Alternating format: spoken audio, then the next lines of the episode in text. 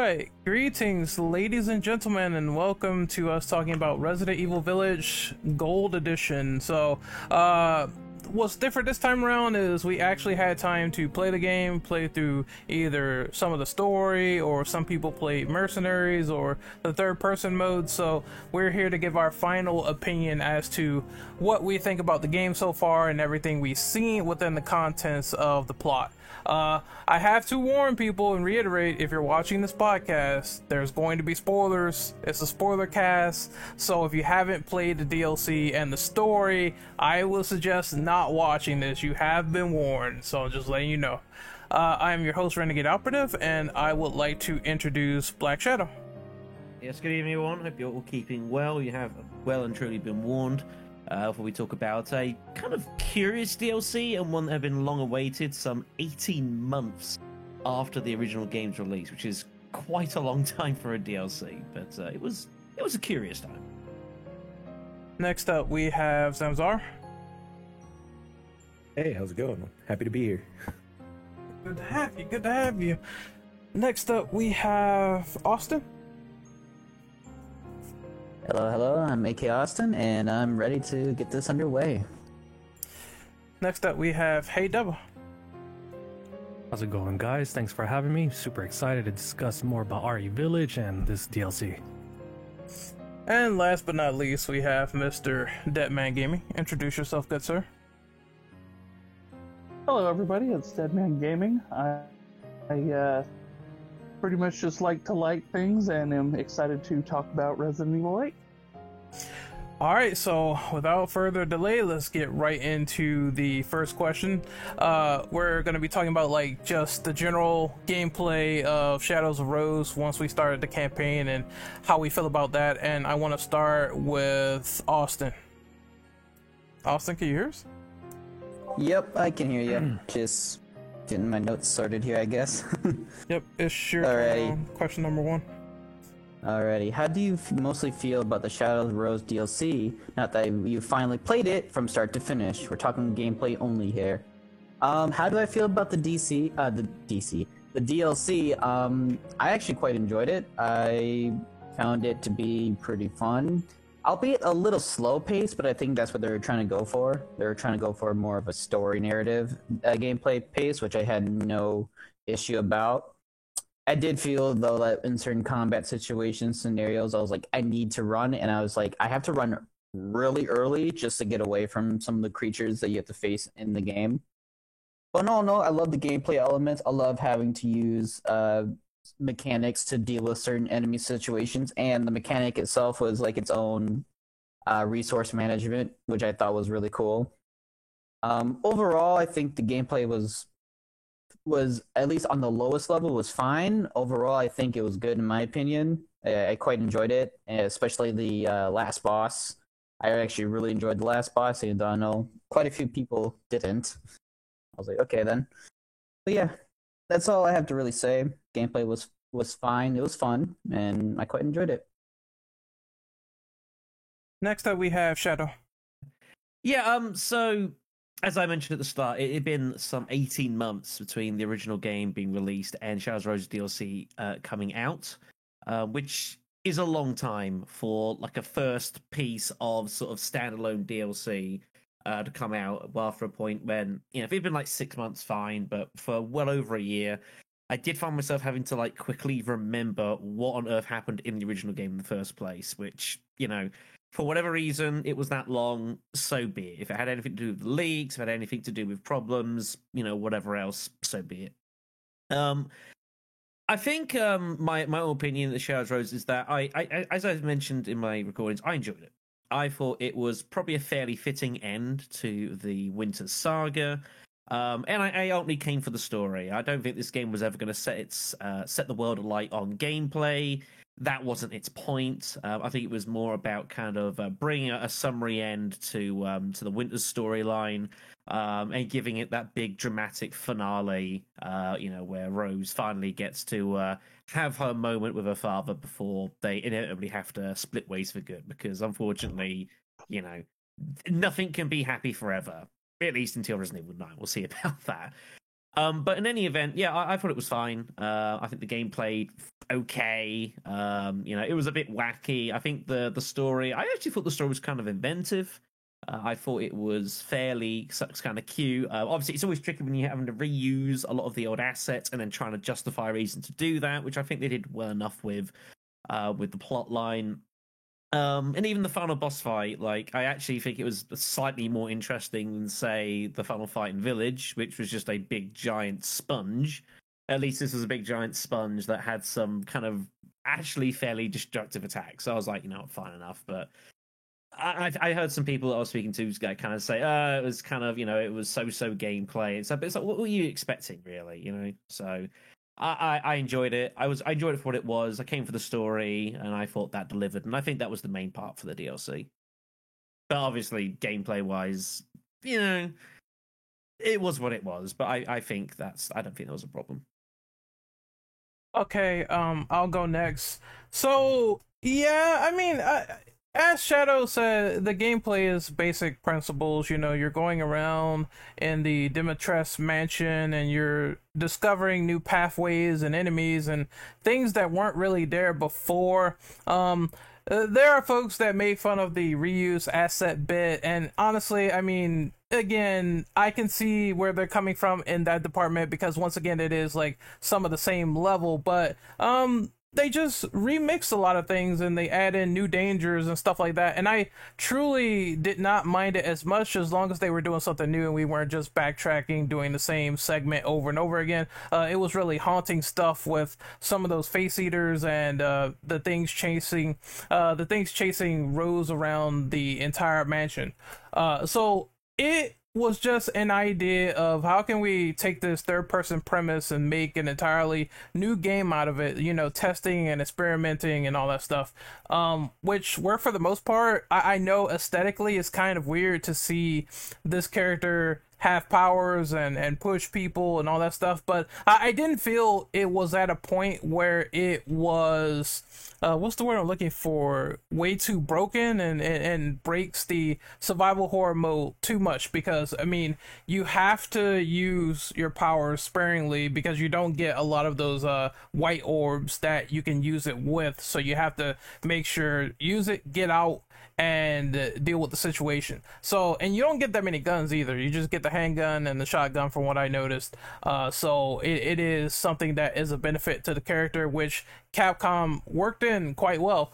Um, I overall enjoyed it of course there could have been more. Of course there could have been more layers on top of it as usual. But for a four hour dlc for $20 along with getting some quality of life i i didn't think it was the worst package in the world. The only issue like i said would have been just more levels and layers on top of that than what we already got. But you know it's pretty decent for the most part. So i will pass the baton over to deva. Deva, can you hear us?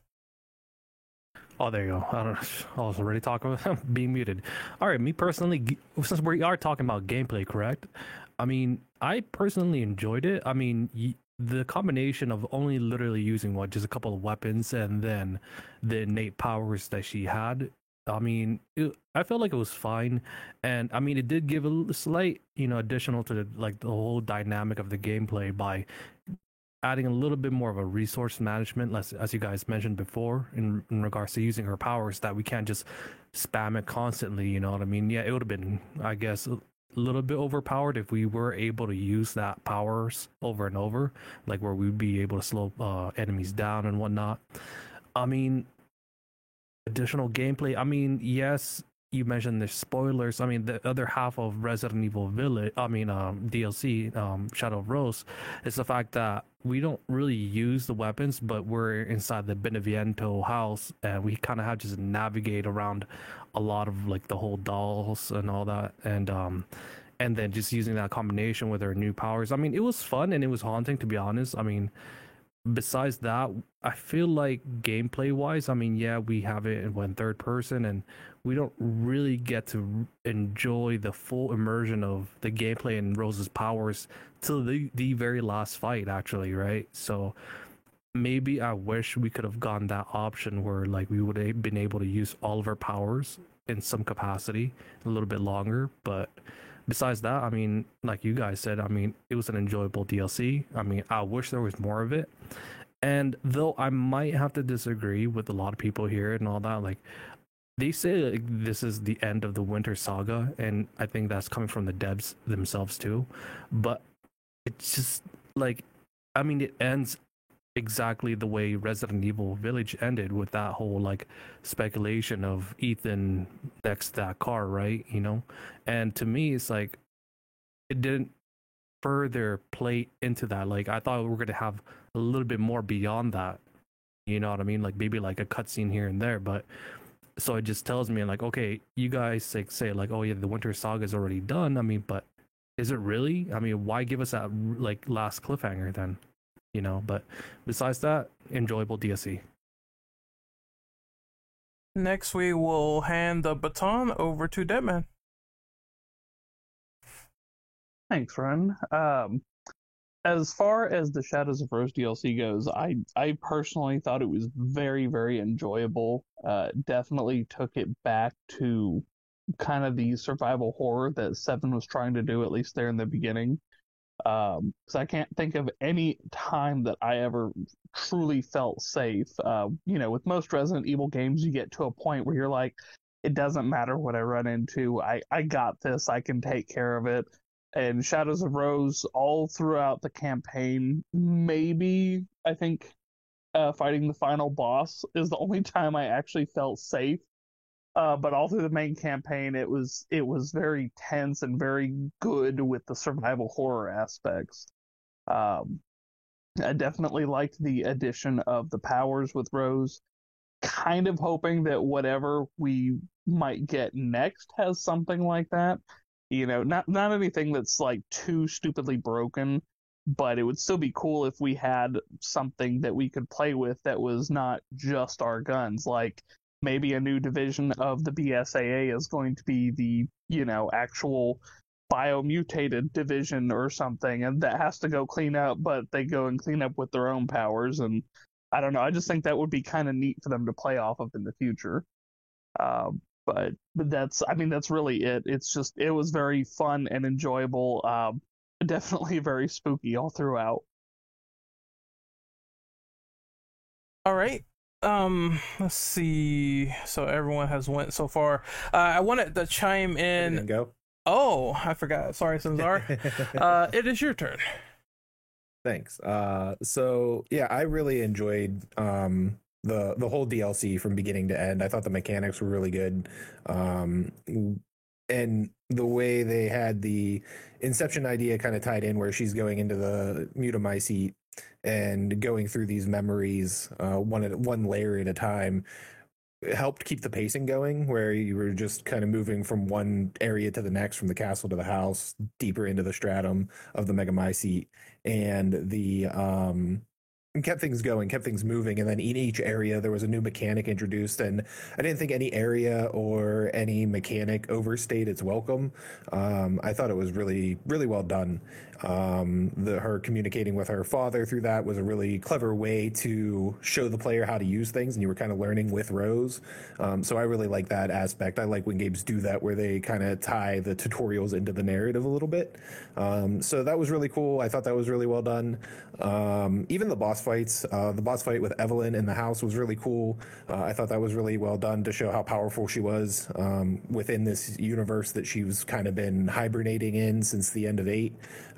And and I thought that was fun. Final boss fight was a little frustrating. I, I found it to be. Fr- I always find it frustrating when they introduce a brand new mechanic at the very end of a game, um, such as the dodging.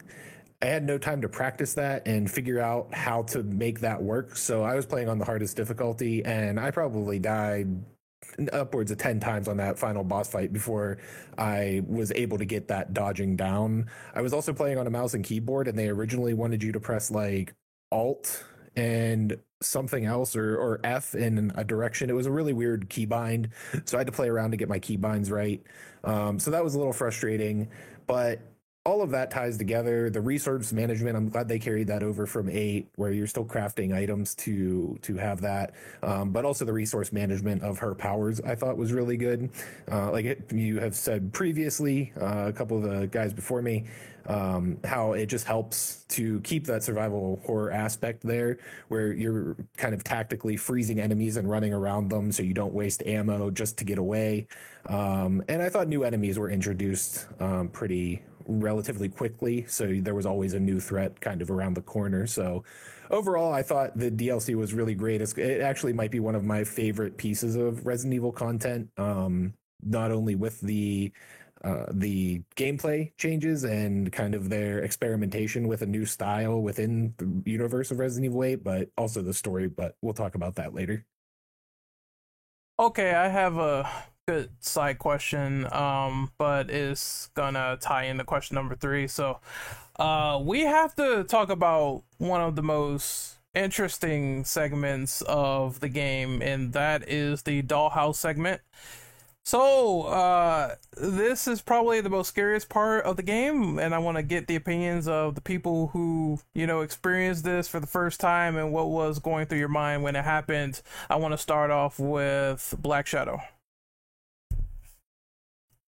So, I think this was um, this was a bit of a gamble by uh, the developers here. Uh, we obviously this is building off of the visit to um, the um, Beneviento Manor in the original game, of which there was a lot going on, um, and obviously a lot of people remember that as being like one of the scariest parts of the game and you know we all remember like the the freaking baby stuff. There was a lot of stuff happening um and again this goes back into the whole kind of reasoning of assets feature and i guess this was kind of being looked at um the uh what's the best way to describe this you know, this is obviously like a retelling of it. This is kind of like uh, Rose's version of it, and it was a great way of, like, in theory, of bringing this kind of this horror thing. Especially if you play the original game, once you go down the elevator and you open it and you realize where you are, you're like, ah, uh, you know, here we go again, sort of thing.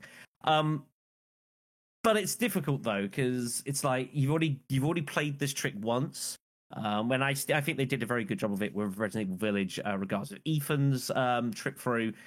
Um, so doing it again for Shadows Rose, I think was kind of risky. Um, but I think on the whole they did a decent job of it.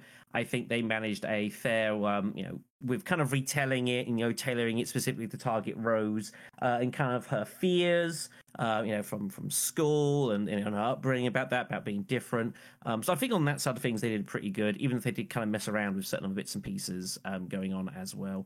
Um, I'm not gonna lie, the dolls are freaking creepy. Um, they did a very, very good job of that. It is obviously pretty, pretty terrifying.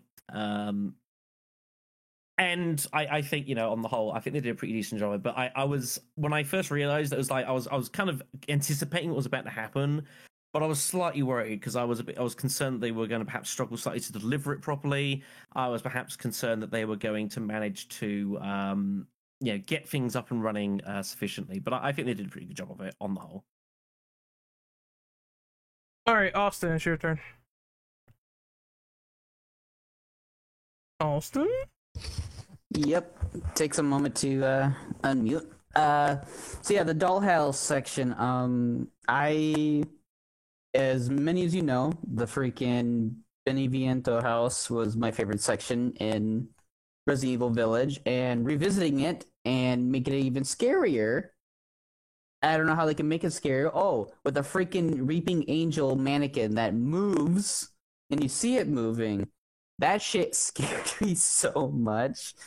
Especially um at first I was like, okay, I can I get get this, this is simple. But the movements itself is very creepy. I was able to get to the end of it and I was like, all right, cool. And then you get to the second uh, the second phase of it where the second one gets introduced I didn't know it was behind me until I turned around. I was like, all right, I gotta run. I turn around, it's right in front of me. I freak out and it gets me. And I was like, okay, this changed the whole another ball game. And then it gets even worse. And then you get a third one that also got me. And then there's a fourth one. Thankfully, I was able to get around that one and I complete that entire section. And then you move on to the second part of the dollhouse phase. I was like, we're not done. Thankfully, the second part wasn't that bad. It was not as scary, but it was also like a puzzle itself, which I liked. I thought it was cool that you can actually stun the dolls and stun them with your power. I thought that was actually really, really neat. Albeit that it did use up a lot of your resources in many ways than one. I don't know that the dollhouse section was by far the like one of the scariest things I've had to face in a long time, and I really enjoyed it. And yeah, there's nothing much to say else. It's just the best part in the game by far. All right, Dev, I'm passing the baton over to you.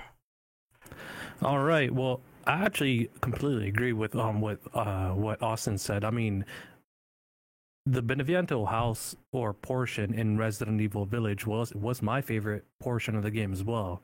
So here just to try to figure out like what else can you do to make it scarier compared to the village section where Ethan went through it for the first time? Because like you would think like okay well we already knew or know what what exactly was going to happen right? And what they did this time like I mean yes it's all reused assets and whatnot but like I feel like they did everything that they can to make it the best possible version of terror or whatever game mechanic pieces, lore, whatever that's surrounding inside the Beneviento house, I guess best as possible. And you know what's funny?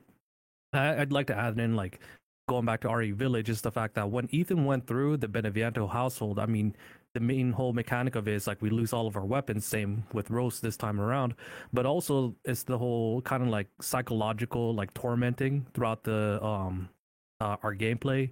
Where in Ethan's case, when we go into the actual heart of the household, we see that large mannequin of Mia, right? And it's kind of like it's a play on like that event where Chris killed her or supposedly killed her, right? And you know, because that mannequin has like the bullet hole and like you know, and I don't know why, but Donna has this, you know, life size mannequin of Mia. Well, this time, I mean, yeah, like we have the Mia doll, but she's actually there in pursuit of you.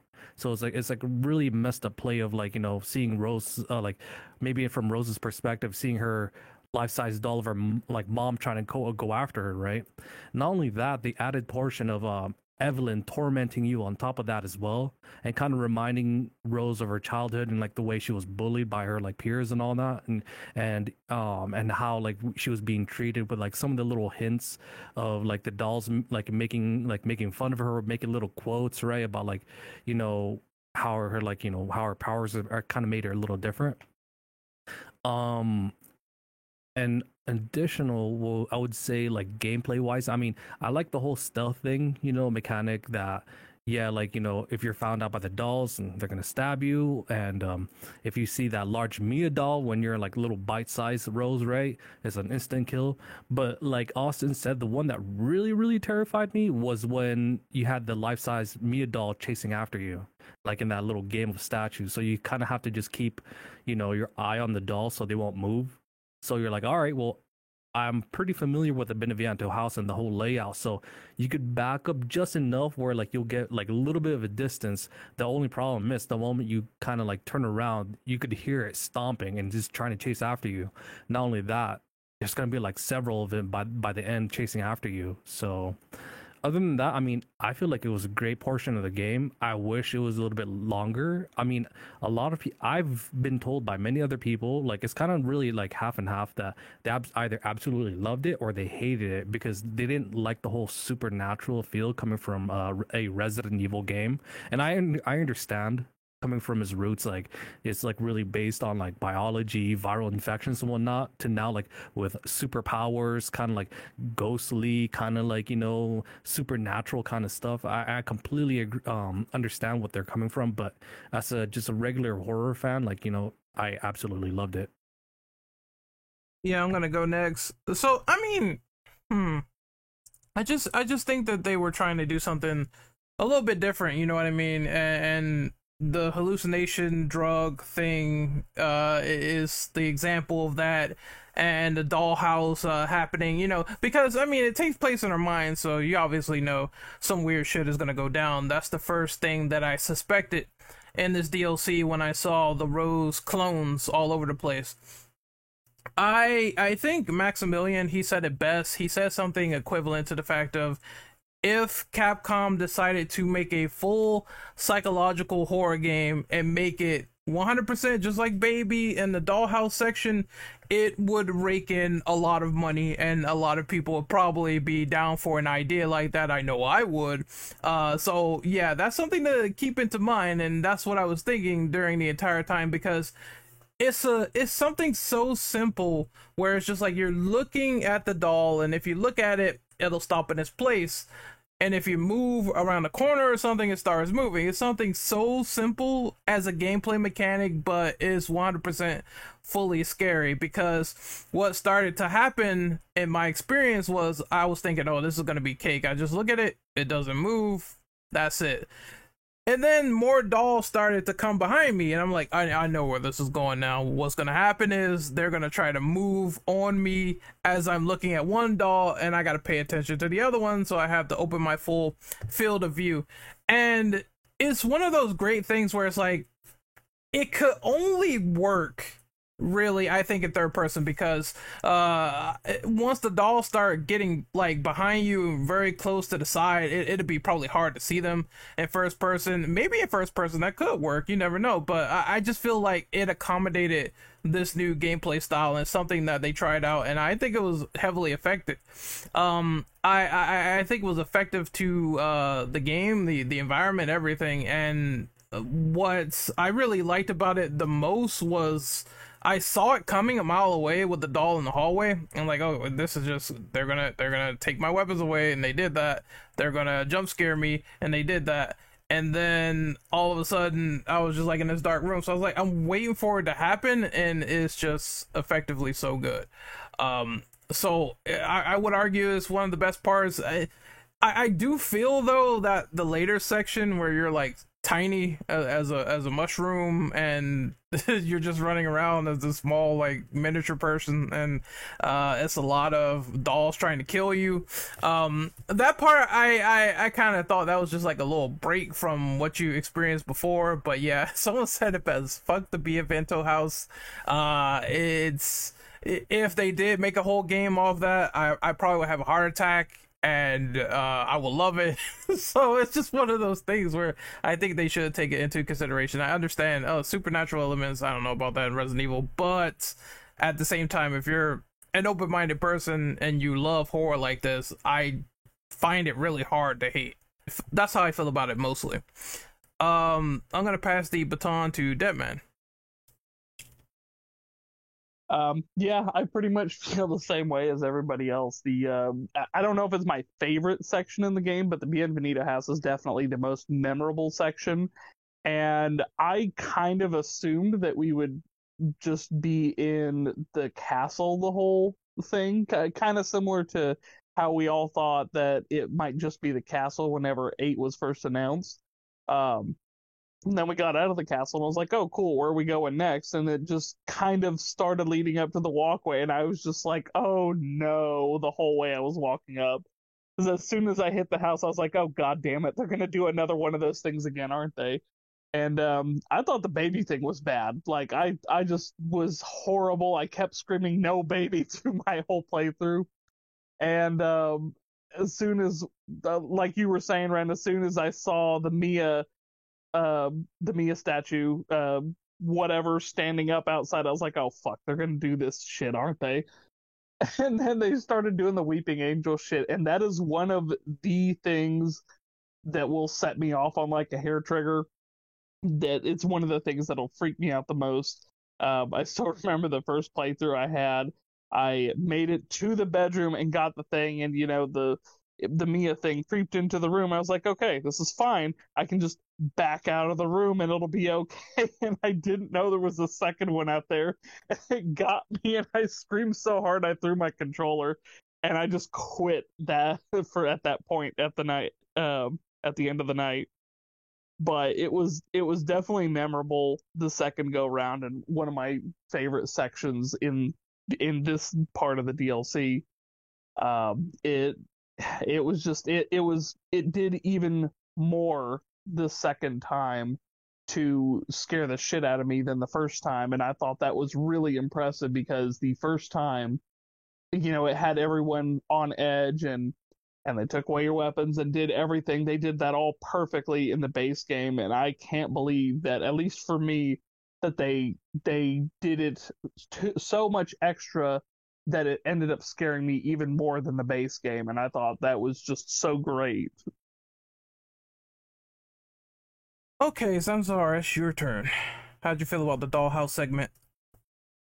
Yeah, I, I think uh, I'm in agreement with mostly everybody here where it was my favorite part of the DLC, hands down. Um, from first entering the house uh, with all the welcome rose and the monkey um, bear stuffies everywhere, um, to the point where you're just like cutting open one of them to get that first doll piece and that whole puzzle solving those puzzles and getting more of Rose's backstory was was really nice um, to kind of see where she was coming from, why she wanted to get rid of these powers um, that she's kind of learning about with the player as they're going through the story.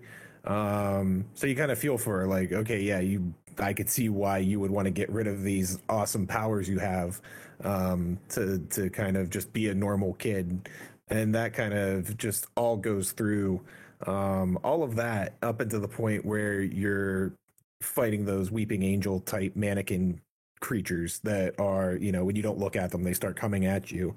Um, so i thought that was really fun to go through and kind of shepherd these mannequins and kind of keep an eye on them and be like okay i could turn this way for like just a few seconds, get done what I need to do, and then turn back and watch them, or kind of baiting them to go certain ways so you have an opening to get out while you're watching them.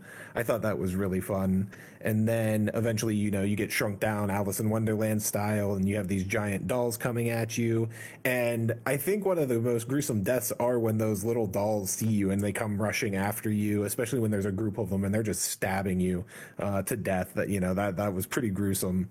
Um, but yeah, going through all that was really fun. I had a good time with that, and up until the point where you're getting chased.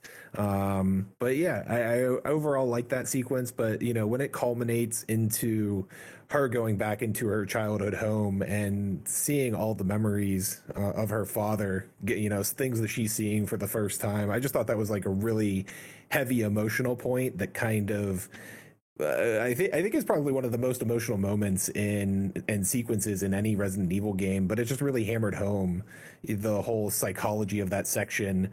And then you know you get out of that and you finally fight Evelyn at the end of that uh, whole sequence, and it, it's just that ending, that the one-two punch of her finally learning about her dad through these memories, and then fighting Evelyn with her with him, um, and seeing how powerful she is. I thought was a really good sequence. I think it just starts slow with the puzzles and ends with a bang, and then you know kicks you off into the third act, um, where you, where you're going to finish the story. So yeah, I, I think it's it's a great act two to the DLC, and I thought it was my easily my favorite part of the whole game.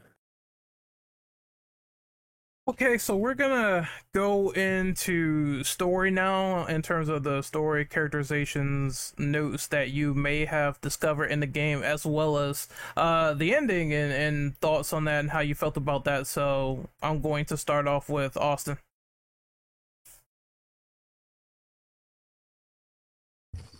Alrighty, back to me, I guess. Let me just pull it up.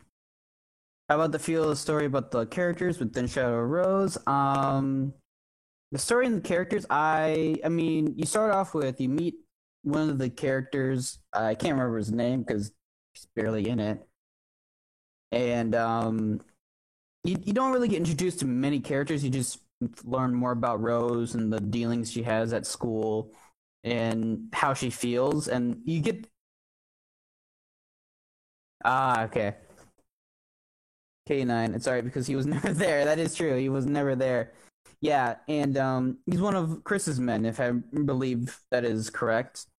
And that's cool and all. It's just that he was an illusion the entire time, which is kind of kind of crazy, but also makes some sort of sense how they explain the Megamycete and stuff.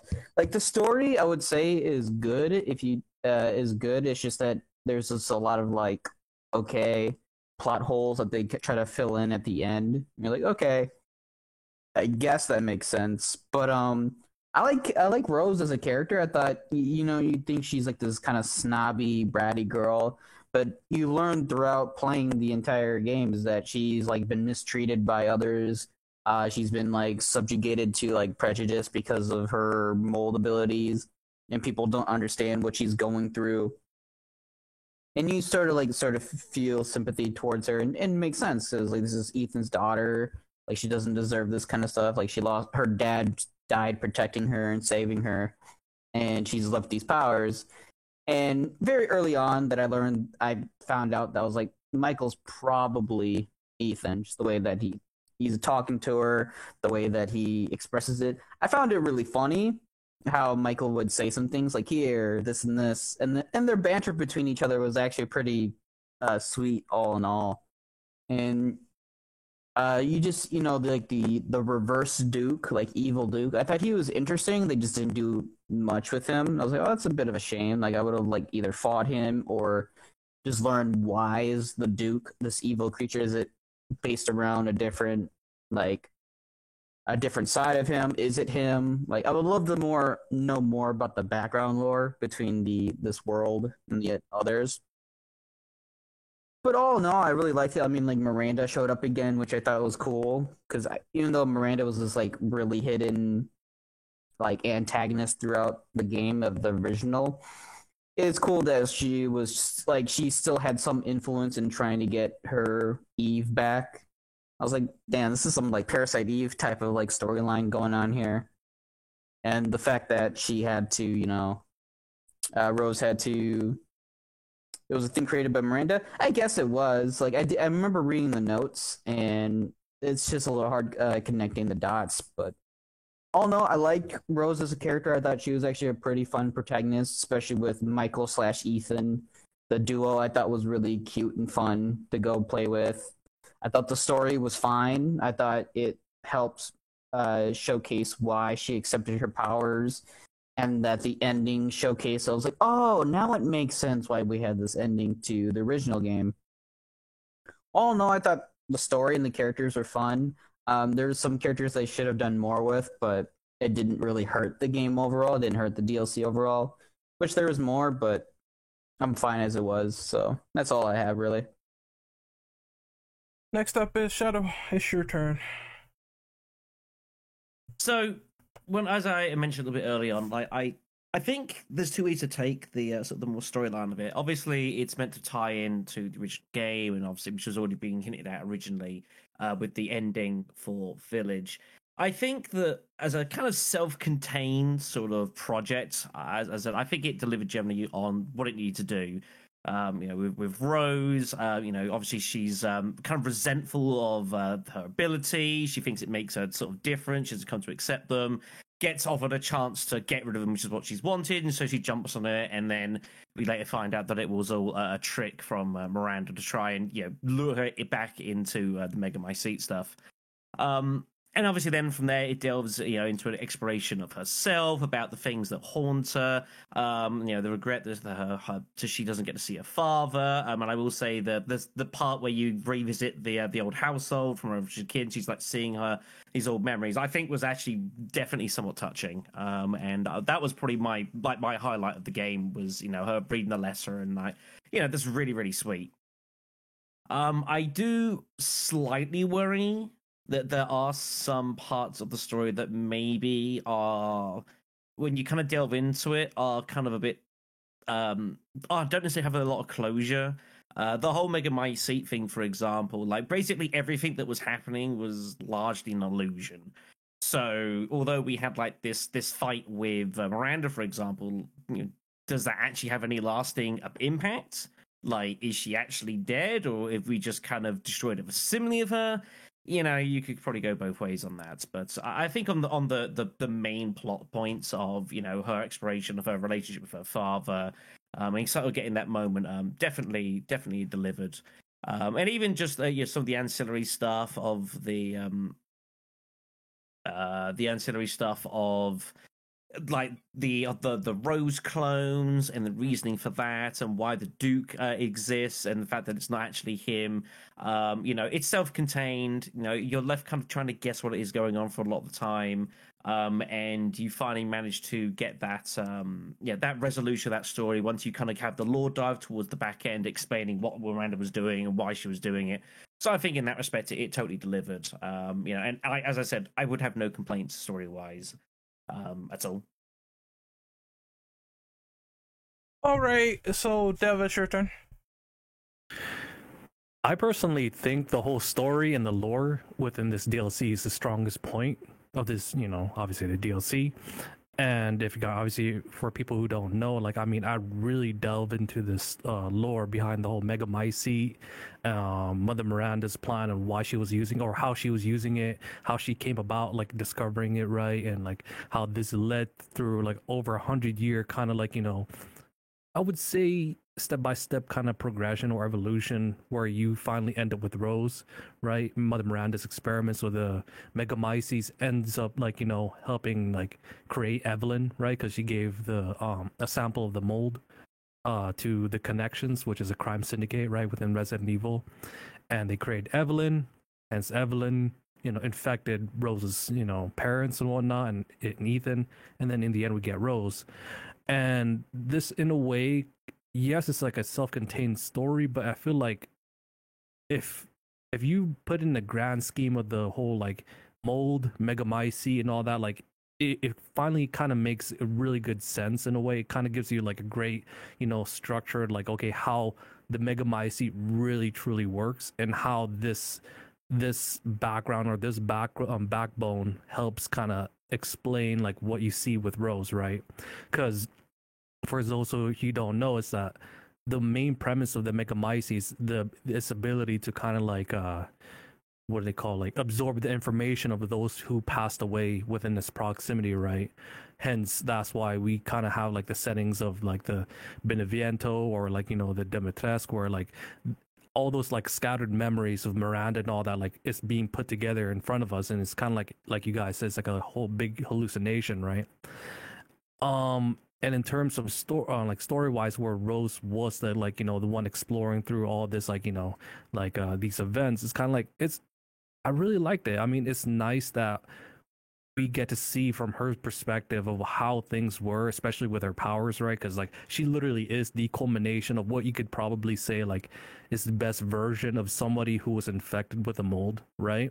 I mean, yes, there is Mother Miranda who was able to show powers and whatnot, shapeshift and whatnot, but I mean, even her, um, even she did mention that Rose is the legitimate, perfect vessel for her daughter Ava and she sees how powerful Rose truly was, and it's just great to see it from Rose's point of view and how things were playing out. Um, I forgot who mentioned it as we were going through the story. Like, there was this like I think story wise, it really did uh, it really did hit deep in terms of trying to get you into that kind of emotional state where it's like while like you go through Ethan's memories inside their old home, right? And you go through every little section, and you um you go through every little item, and you and you can hear Ethan's voice and whatnot. And then at the end, you see Rose's reaction to all this, finding out like how her father like really loved her and all that. Like, I feel like it was it's really compelling and it was really really nice to see that especially after knowing the background of the story with rose it's kind of like you know it's kind of it's a great moment for her that even though she went through all this stupidness of being, you know, being treated really badly by her peers, is that fact that somebody this whole time was who uh, like really loved her with obviously Ethan. And on top of this, I like the whole dynamic how they played with Evelyn during that section because like here you are having a great like you know great moment with like you know memories of your father but then you have evelyn just literally just pop out right behind you and like just absolutely hates rose right? Because she literally sees rose as a way kind of like she's projecting her own insecurities in a way that like she that was supposed to be kind of her like life in a way. Like she was the one who was supposed to be special but instead you know she was seen as this just regular bioweapon that's been like mishandled right in Resident Evil 7 now seeing her in the Megamycete and all these hallucinations kind of like you can see how that culmination is being projected towards Rose and how she treats her right um um beyond that like uh, i agree with uh like a lot of what, what you guys said before i mean like i like uh how mother miranda's like reintroduced and kind of like gives more files or like research notes more like in regards to the Megamycete. And besides that, I mean, yeah, it was great. I really enjoyed the story. Okay, so it's my turn. Um, I I like this plot. I'm not gonna lie. I think Deva brought it up like best, where he mentioned that really emotional moment at the end where Ethan finally talks to her and reveals like you know how he loved her and everything, and they were talking, and he was like sitting there dying. I I, I thought that was really well done because um, once again, if you went from Village to this game, then you'll understand that when Rose grew up, she never really had her parents with her, her real biological parents. I, I think they said in the story that Mia lost custody and then Ethan obviously died. So it was only Chris being there when she needed someone the most. And even then, it wasn't her biological dad. So um, there's the bullying that they had, which is once again very serious topic. Uh, it kind of reminded me a bit of Silent Hill with uh, Alessa Gillespie, and she was getting like all bullied and stuff like that, and uh, Rose was experiencing some of the same trauma. So, um, you know, I I can see they tried to do the stepping stones of another tragic protagonist, uh, which I didn't mind. I, I, don't mind Resident Evil having like differing flavors from uh, tragic protagonists to people that are super agents that could suplex stuff like Chris or Leon. Uh, so it's always different flavors. Uh, this definitely gave more context to the village ending because at least as far as you know, uh, Ethan and Rose did have that conversation before he sort of just passed on, and then you can see that the Megamycete still has the conscious uh, still up, so he's really not gone anywhere if he's walking beside the car. I I did think though it was a little bit disappointing in the fact that you don't really get any teases or hints at all to what's next, which is something that goes into the next question. But um, they they really just gave you the previous ending with more context, and it's it's it's fine. But if you're yearning for more, if you're seeking more, then you're probably not gonna get it with this DLC with the end cutscene. But for what they did for characters and, and story and lore, uh, it was pretty fine for the most part. Although, like I said, I knew something was up. I knew something was gonna go down in the Megamycete when they said that people can uh, impart themselves and other people after they passed away. So I was expecting Ethan and Evelyn to show up. It's only a matter of time, and I, I felt like since those two kind of passed on, and that Rose was quote unquote the living embodiment of the perfect molded, it was gonna happen sooner or later. That's why I saw through the Michael thing with um the notes on the wall and I was like, okay, there's no way this random guy is like just trying to guide her out of this experience. It has to be Ethan. Um the, the survival instincts just made it like super obvious throughout the plot. As for Miranda coming back, like I said, I I, I kind of expected that as well.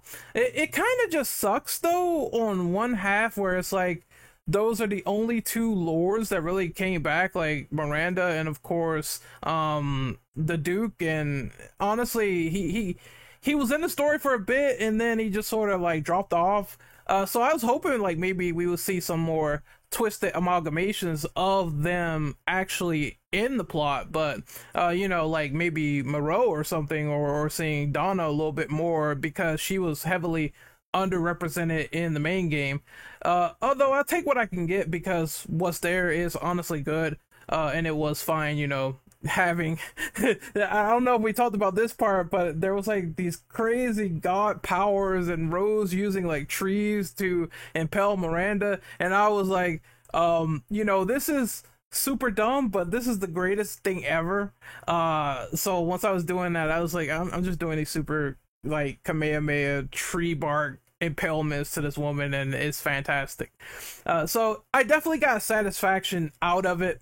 Uh, but yeah you and, and, michael as well like um he, he, was just it was just way too out there to say hey this is definitely ethan 100% um and, the same thing for Kay as well. Like I knew he was something was weird. At first, it was weird. People were saying he was Chris. I was like, no, I don't believe that. They're not gonna show Chris until like much, much later. Not even in this game yet, in terms of him being old and in the other timeline. But uh, still, like I said, it it leaves unanswered questions. But in terms of enjoyment and your sheer enjoyment of Villager's story as a continuation, I really appreciated it, one hundred percent.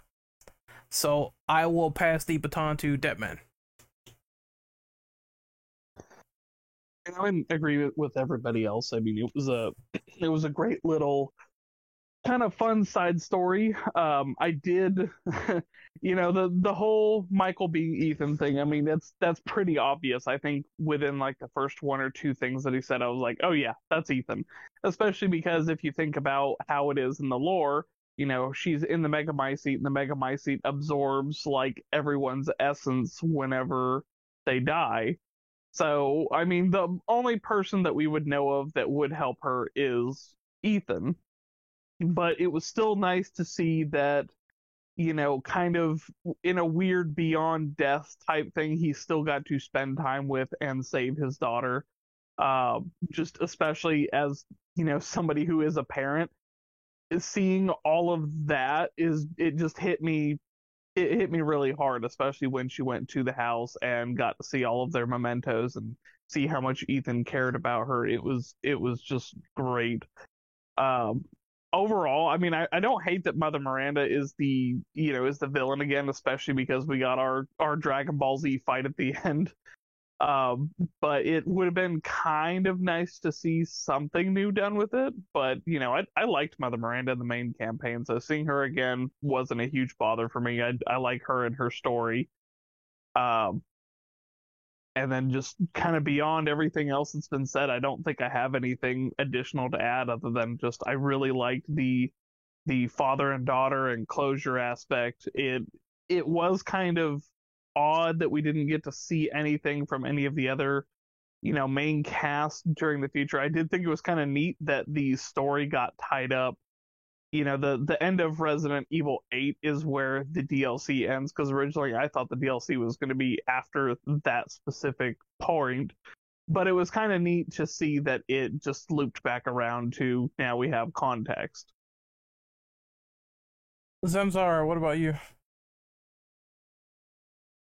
Yeah, I I really like the story uh, with this one, and I liked how it tied up the Ethan Winters and just the Winters family saga um, really nicely, uh, while potentially setting up some other things. Um, so it answered a, a, good bit of questions um, with the Mega Megamycete and the Mutamycete, and like people have said before, how it works and um, what the goal is for that. Like, why are they even doing this? And, and it kind of answered that question. It's going in and it's stealing memory memories, um, and you can kind of relive those.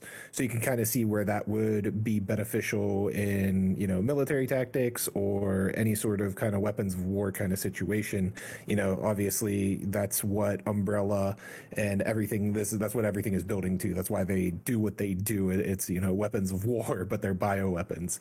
So um, it was kind of cool to get an answer on that and a kind of definitive look at what that could be through Rose. Like that is necessary like that could be um maybe not necessarily what they're going for but something that happens out of their research of this mutamycete. You know you get these powers to control it. Um so that might be beneficial for them to have. And you kind of see how rose is still you know has been kind of exploited her whole life and kind of talked down on her whole life because of what she has um, with these powers, um, you know, with the school kids, um, with the way Kay and the other agents treat her. You can kind of see that they, you know, they see her differently. They kind of see her as a tool, not a person. Um, which you know would be crushing as a teenager or you know a young adult. So um, it's kind of cool to see that perspective and then you understand why she would want to get rid of those and then she ultimately realizes that you know these powers are, are something that she would want to keep and hold on to because she could do more good with them than without. Um, so she has that turn at the end where where she finally says you know i'm going to hold on to these powers i'm going to keep this you know smashes the crystal and goes on. Um, so you know the, it, it's it, it's kind of one of those things where you're like, oh, cool, like she had this turn, she learned something about herself. But at the same time, it's like your dad just went through all of this, you know, for you um, to save you, to make your life better, um, and also guided you through all of this because he thought you wanted to get rid of your powers. And then at the end, the very end, you have this decision where you're like, oh, I'm not doing that anymore. Like you could have avoided all this if you just kept it from the beginning. But you know, she has to go through that to learn that, um, through, go through everything she did in the game to to learn that about herself. So, um, kind of frustrating on that end. Um, but I'm kind of glad that they didn't show Chris uh, or bring him into this. They kept it within the Winters family. They didn't bring anybody from outside of just the these past three games, these main characters in these past three games into the DLC, um, which kept it really focused and, and, on Ethan and his relationship with Rose, and more so Rose's relationship with Ethan, uh, not growing up with a, a father. And um, like we've said before, you know that that sequence in the house is easily one of the most emotional and impactful moments in, in a Resident Evil game. I know my chat was like talking about people cutting onions in their house, like they they didn't, you know, we didn't expect that from a Resident Evil game. So um, it was a nice change of pace. It was cool to see that, okay, you know, in the Resident Evil universe, you can have these emotional moments and they don't come off as like cringy or cheesy. Um, they, they come off really well when, when done right. So uh, I'd like to see more of that in Resident Evil 9. Um, but yeah, I, I, overall enjoyed the story. I enjoyed all the little tidbits of information we got from the notes and everything, and um, why we learned what, you know, why Rose was valuable, why people were after Rose, um, and what they wanted to do with her, um, whether that's save her or use her for their own ends. So yeah, ultimately, I, I thought it was a really well done story and um, excited for what's next.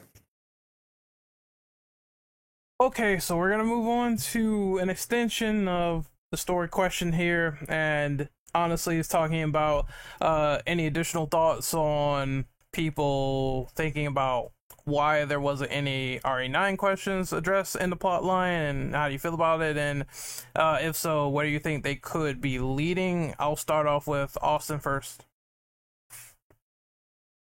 All right. Uh, additionally, what were your thoughts on Capcom not answering any Resident Evil 9 questions in this plotline?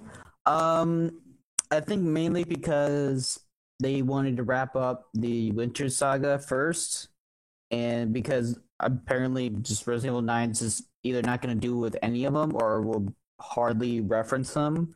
They're not the main focus for sure, and and the what is considered the final number title is what they're claiming, which I can see it being the final one, but we'll see when it actually comes around.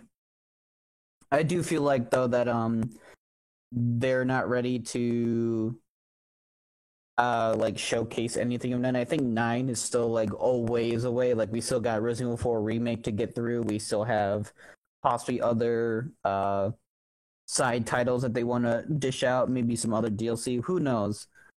But um I don't think we'll be seeing Resident Evil 9 to like any of any information about it either at the end of 2023 or beginning of 2024. But that's how I see it. Since uh, Resident Evil 9 is probably going to be like one of their biggest games they're going to make in a while. Like I'm not saying all their other games were not big, but this one's probably going to be like their biggest title to date. Is a, is how I would say it. But um, I don't have anything against it. I rather focus on what they were trying what they said they were focusing in the first place was is that this is the winter saga this is the final this is the nail in the coffin to this and we're just going to give them a nice send off and it, it is up to the future to see if they are referenced or not. And i'm fine with that really. Shadow buddy what do you think about this yeah, so I have speculated plenty on a few of these podcasts about Resident Evil 9, um, about what I think it's going to involve, um, and the direction I think it's going to take. The TLDR being that it ultimately has absolutely nothing to do with Shadows of Rose.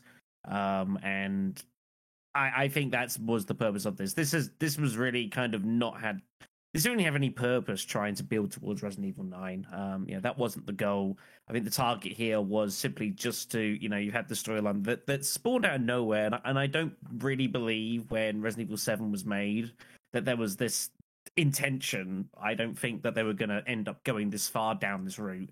I honestly don't think that was the intention, but I don't know. Um, so I think there's a practical side of it that I don't think there was any intention for this to have anything to do with the upcoming Resident Evil 9.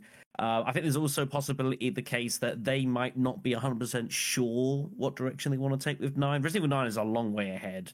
Um, you know, so there is there's no need for them to necessarily commit themselves to do something, uh, which they then decide later on that oh, actually, maybe this isn't a direction we want to take, you know, storyline or plotline wise. Um, but then they've already laid the market, so they're kind of going back on it. So I think there's a little bit of protection on their own side for that as well. But that might just be being cynical. Um, I mean, and I think also at the end of the day, if this did have, you know, all these sort of things, like, oh, leads up to Resident Evil 9, does, does that make this better? Does this make this a more complete DLC that it has all these things that are, that are clearly leading up to the next game?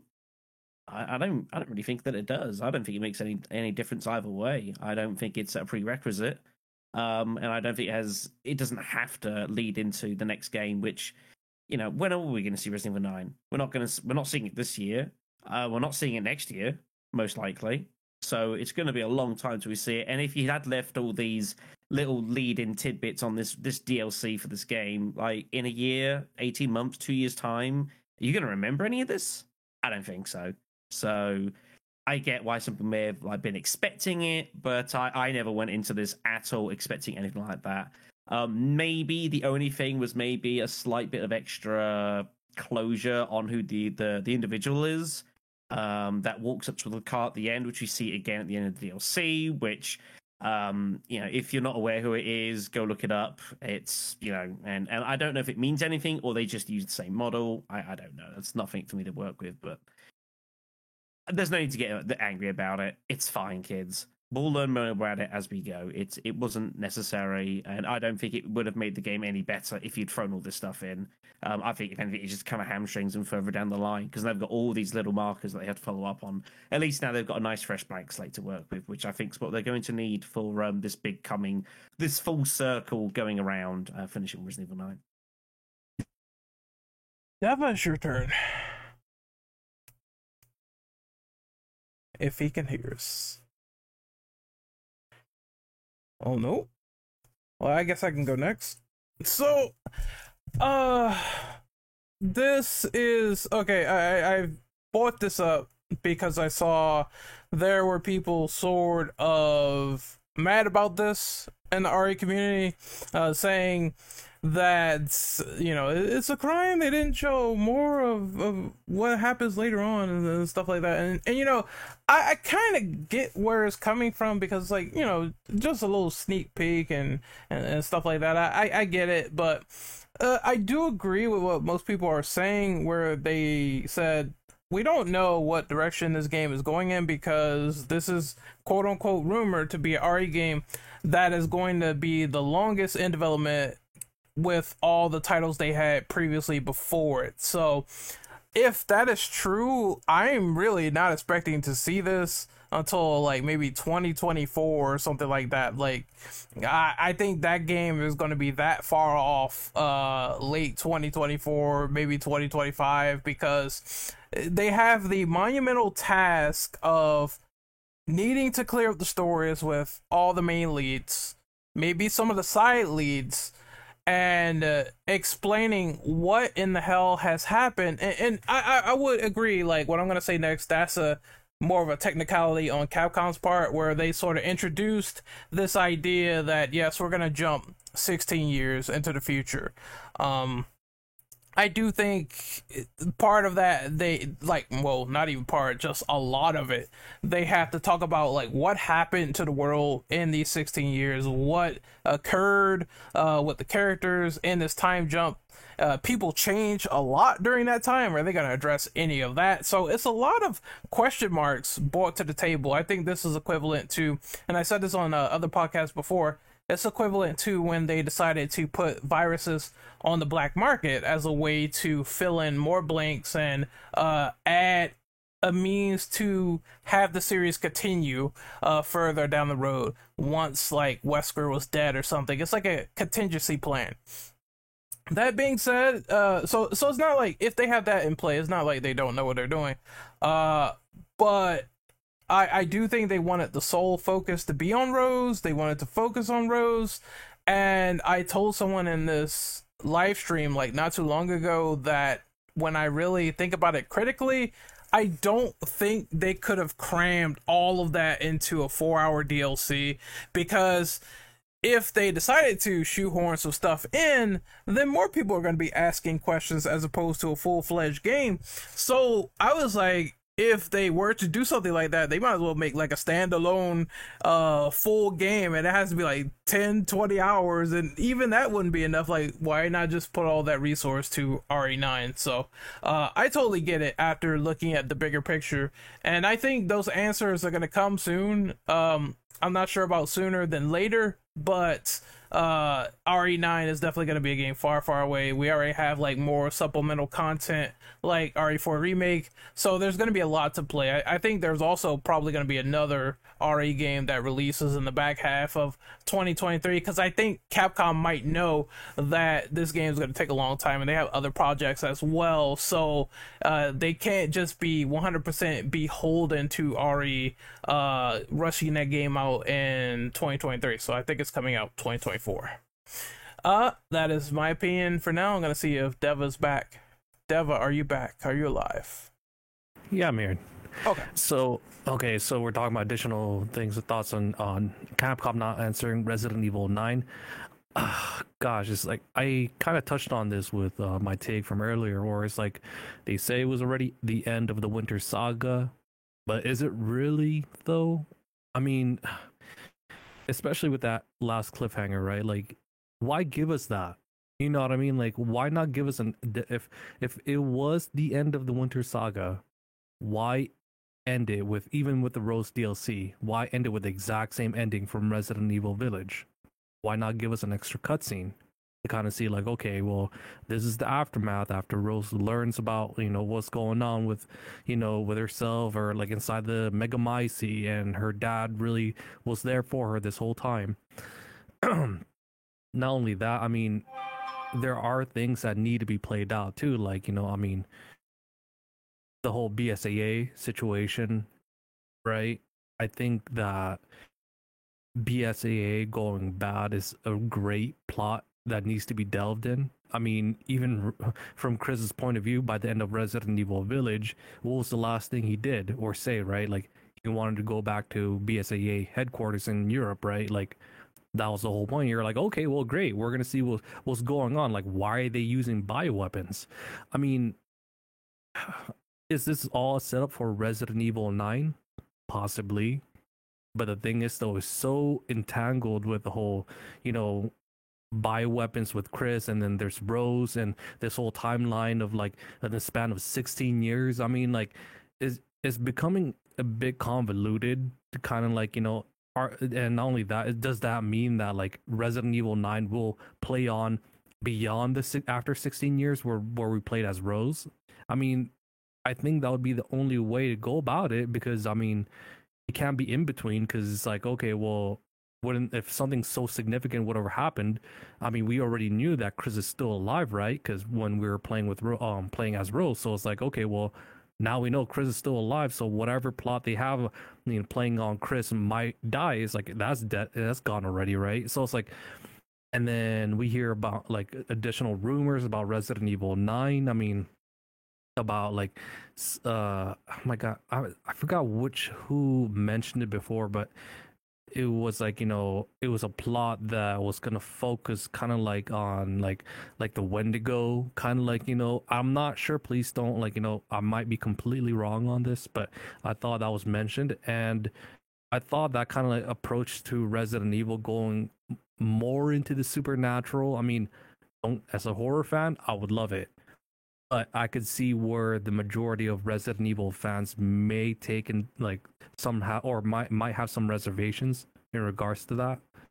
So with Capcom being really quiet and we know for a fact that is most likely it is in development and has been in development for the last couple of years. I mean uh, I mean it's really hard to tell like which direction they're going to go. Are they going to go more horror or are they going to go back to the traditional Resident Evil using bioweapons, viruses, new species, and all that? Like, are they going to go that route?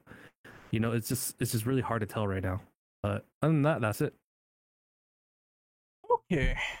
Dead man, your turn. What do you think about the lack of RE9 stuff? How do you feel about it? Sorry about that. I was having some trouble unmuting. Oh no, it's fine. Um, so I mean, I'm not super bothered by it. I would much, I much rather prefer writing that leans into, you know, we can kind of have this closed off, this, you know, closed ended narrative, and then leave it kind of open for another thing rather than leave it on a cliffhanger. So, and especially considering Capcom doesn't really seem like they fully know the direction of what's going to go or what's going to happen next and just by how there's been no word of anything from Resident Evil 9, you know, for the most part. Um, I, am not super bothered by how it ends here. I'm not super crazy on the time skip, as with most people.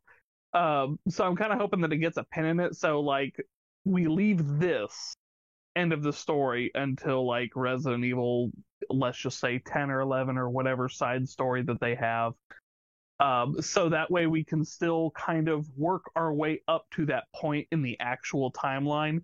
And then the end of eight will converge with wherever wherever else in the timeline the 16 years would go because i mean i don't completely hate this time skip but as far as that big of one it definitely is weird from any kind of standpoint considering that capcom has never done anything like that with resident evil I mean, we get a few years here and there, but never anything like 16. That's that's way too much, especially considering that by that point, I think all of the, you know, the OG characters are going to be in their 50s or pretty damn close to pushing their 60s. And not saying they can't be a badass at that age. I mean, take a look at Isaac Clarke. He's like 50 by the time Dead Space 3 rolls around, and he's still kicking ass but just to have that much of a gap where we don't know anything about our main characters is, extremely odd.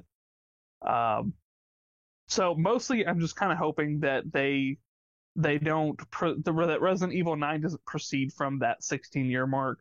I hope that I hope that they take some time to build up other stuff to that point in the timeline before they commit to to the 16 year jump. Otherwise, it's there's no telling how nine or anything beyond is going to look.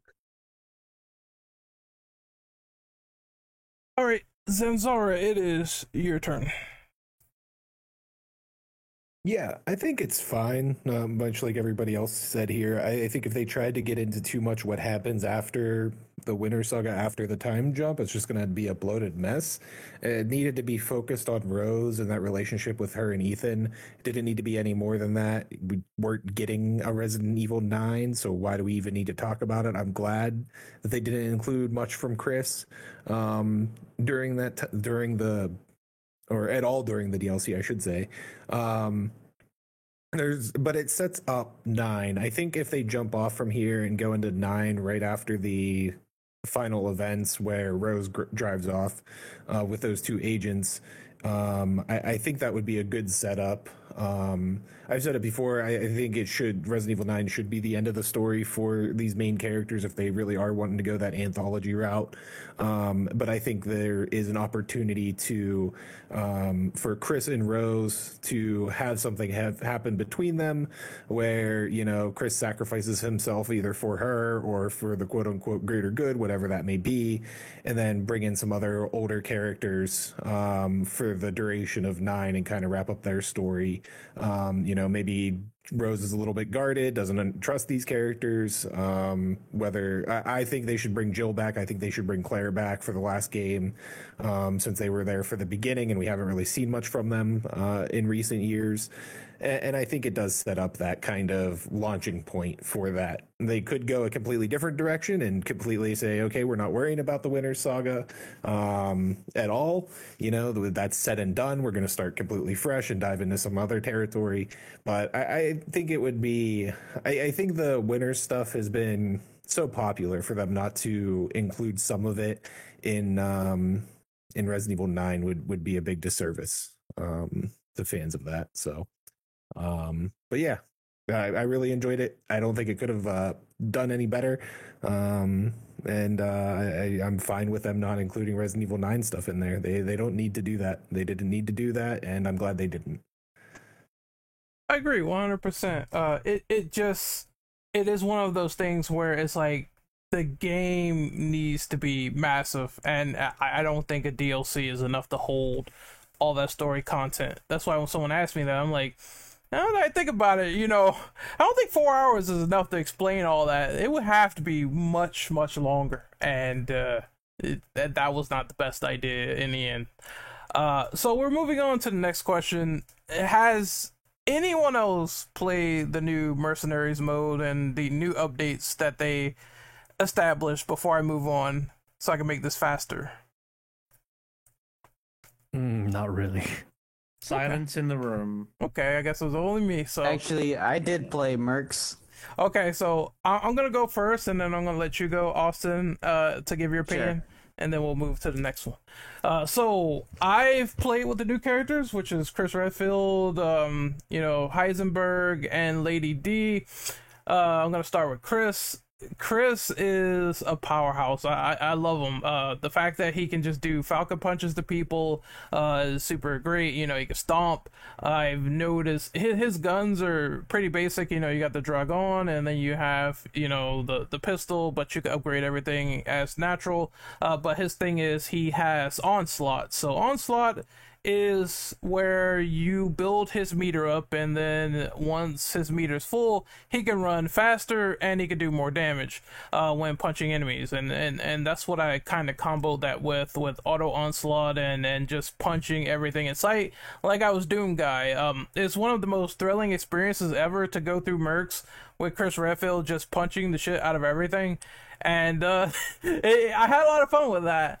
I've only played a little bit with Lady D, but for the most part, I'm, I'm trying to understand all our weapons. But I guess it's funny to throw a throne chair at the enemies and see them explode, and they take like about six thousand damage, which I thought was absolutely ridiculous. Um, she's super. Again, you know, she's tall as a, a goddamn tree in the sky, so because of this, you kind of have to press the crouch button to get through doors, which I thought was kind of cute because it's like she's she's got to be from like eight feet tall to six to fit in any of these doorways, so that makes perfect sense uh, when fighting the enemies. Uh, the same claw attacks come in. You just slice people up. She has like some sort of bloodlust.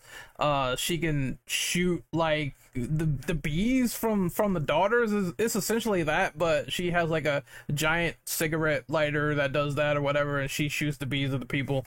Uh, I, I I didn't play with her for long, but she was entertaining. She was fun, and Heisenberg is just basically you know Thor on steroids. He has his hammer. Uh, you can electrify it. You can also like go around and shoot saw blades at people, make them ricochet with the particular skills in the game. Uh, I I just think that playing this mode in particular, it is a nice quality of life from just playing as Ethan, where he has basic weapons. Uh, these people have abilities; they could do things. They could summon like giant robots to knock into people and explode, like Heisenberg. So it felt like a welcome addition because the game was just bare bones and lacking with mercenaries compared to how it originally was in Resident Evil Village. So it's much appreciated. I have not played the harder stages, but uh, so far it's fun annihilating the daughters, uh, the Lady D daughters, with like a giant hammer. So if you want a little bit of euphoria, a little bit of fun, I would fully recommend it. Just beat all the stages with the S rank in order to get all the characters. That's how you unlock them. So now it's Austin's turn. Uh, yeah, pretty much everything that Ren said is pretty much true. Um, I played a lot of Chris. I thought he was the out of all the Nick the additional characters. I think he was the most fun to play, just because you could just sucker punch nearly every creature in the game. You can make a build around just punching things and only shooting when you need to, and it becomes you just become just a brawler. You just become like a street brawler, just boom, boom, boom, boom, boom and you can just level up your punches enough to where you'll like instantly kill everything with one punch. And it's it's really fun. Um, Heisenberg and Lady D, their their gimmicks are weird, but they they are they're still fun. It's a little bit harder to make a build off some off of something because they all their abilities work well with each other. Where Chris is like you can just do punches only and you'll be fine with Lady D and Heisenberg, you kind of need to mix up and match your skills and your abilities to have it uh, be successful in getting like high scores and such and dealing with certain enemies. But overall, yeah, the additional orders is really fun.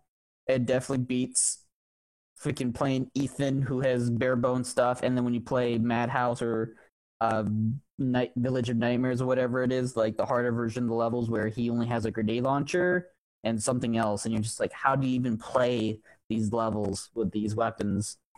So thankfully, you have Chris with his dragoon and his pistol, which are both really good guns with super powerful up close abilities, and you can just increase your speed. Yeah, it's it's very lame to buy all of his stuff back and just you know, it, the other characters completely blow Ethan. Like you just Ethan, you can just sit in the corner, let Chris and the freaking bad dogs of the house do this. It's it's ridiculously fun, even though I wish they would have added more to Ethan. Like maybe he had some like mold powers, something to give him a little bit more extra oomph to where you can put, replay him more and just have him. It's just a lot easier time because playing those harder levels as Ethan, you need to look at a walkthrough or a guide to get like the best rank.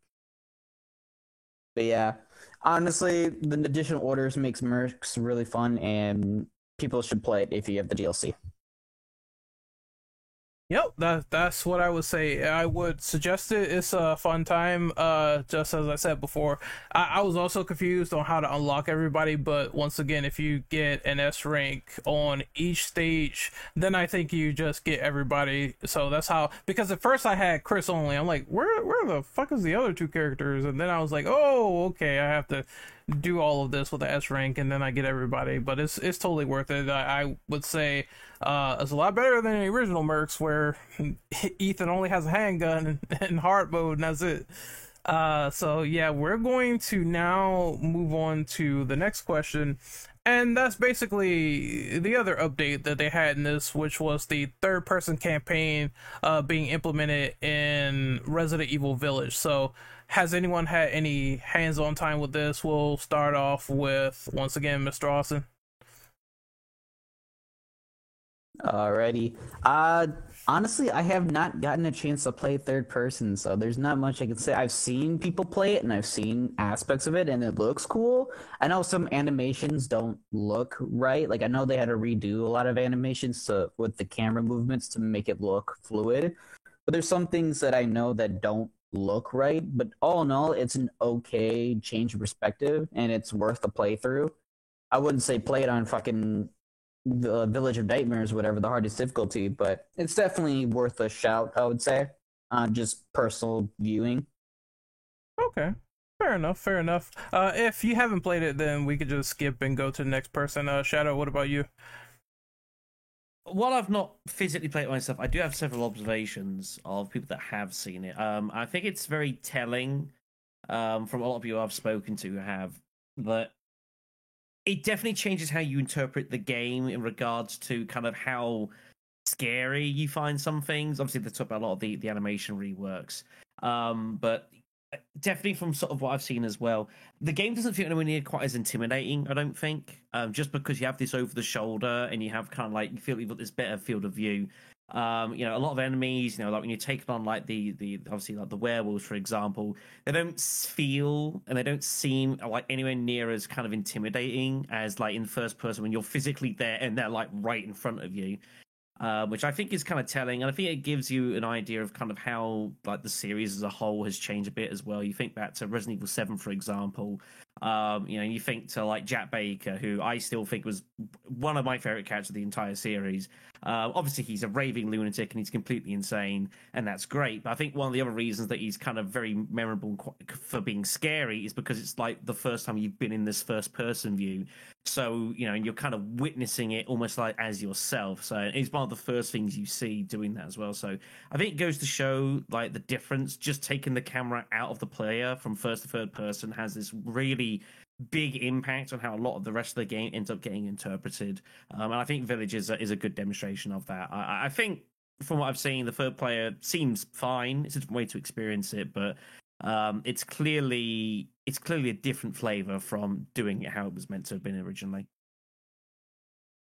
Okay, so uh, I'm gonna give my experience because I did play it for like 20 minutes, 30 minutes. Um, and I, I have a couple of opinions on it. Like first and foremost, I do realize that some of the animations are weird, and and that's due to the rework.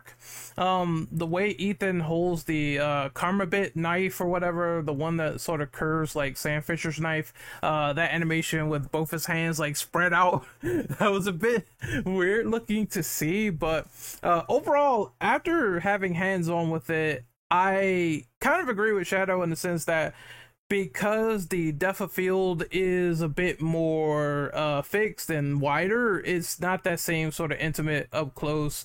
Here's a couple of werewolves out of your vision that could completely just hunt you down and, and, and try to knock you out of sight. Uh, there's none of that going on. Uh, it feels something equivalent to like playing an RE2 remake skin on top of Resident Evil Village. Uh, like once you play it, you'll understand exactly what I'm talking about, and sometimes it can look goofy for worse in terms of animations and sometimes it could feel a lot better in terms of how it was. I, I would think it's in that okay median ground where oh, this is nice this is sufficient it works uh, but there is uh, some problems with it. Like once again some of the tension just not migrating over too well some of the animations just looking a little bit funny like the one i mentioned and there's also the bit of just simply saying that, of course, uh, it, it it's it's one of those things where it, it's just like it's a nice uh, quality of life touch and that's about it. It, it. it won't do anything to like change your mind vastly on how the game is. Uh, and I heard some speedrunners also say that uh, it might be a little bit for worse because apparently some stuff with the shotgun, some strats you can't do anymore. But I, I feel like that's par for the course for any sort of camera change or update massively to a game where they do things that you couldn't do originally anymore for speed running, where it's like, oh, now it's different. I got to figure out something else. Um, so that's to be expected as well when you really think about it. But it, it's okay. It's it's not the. It, it could have been worse, definitely.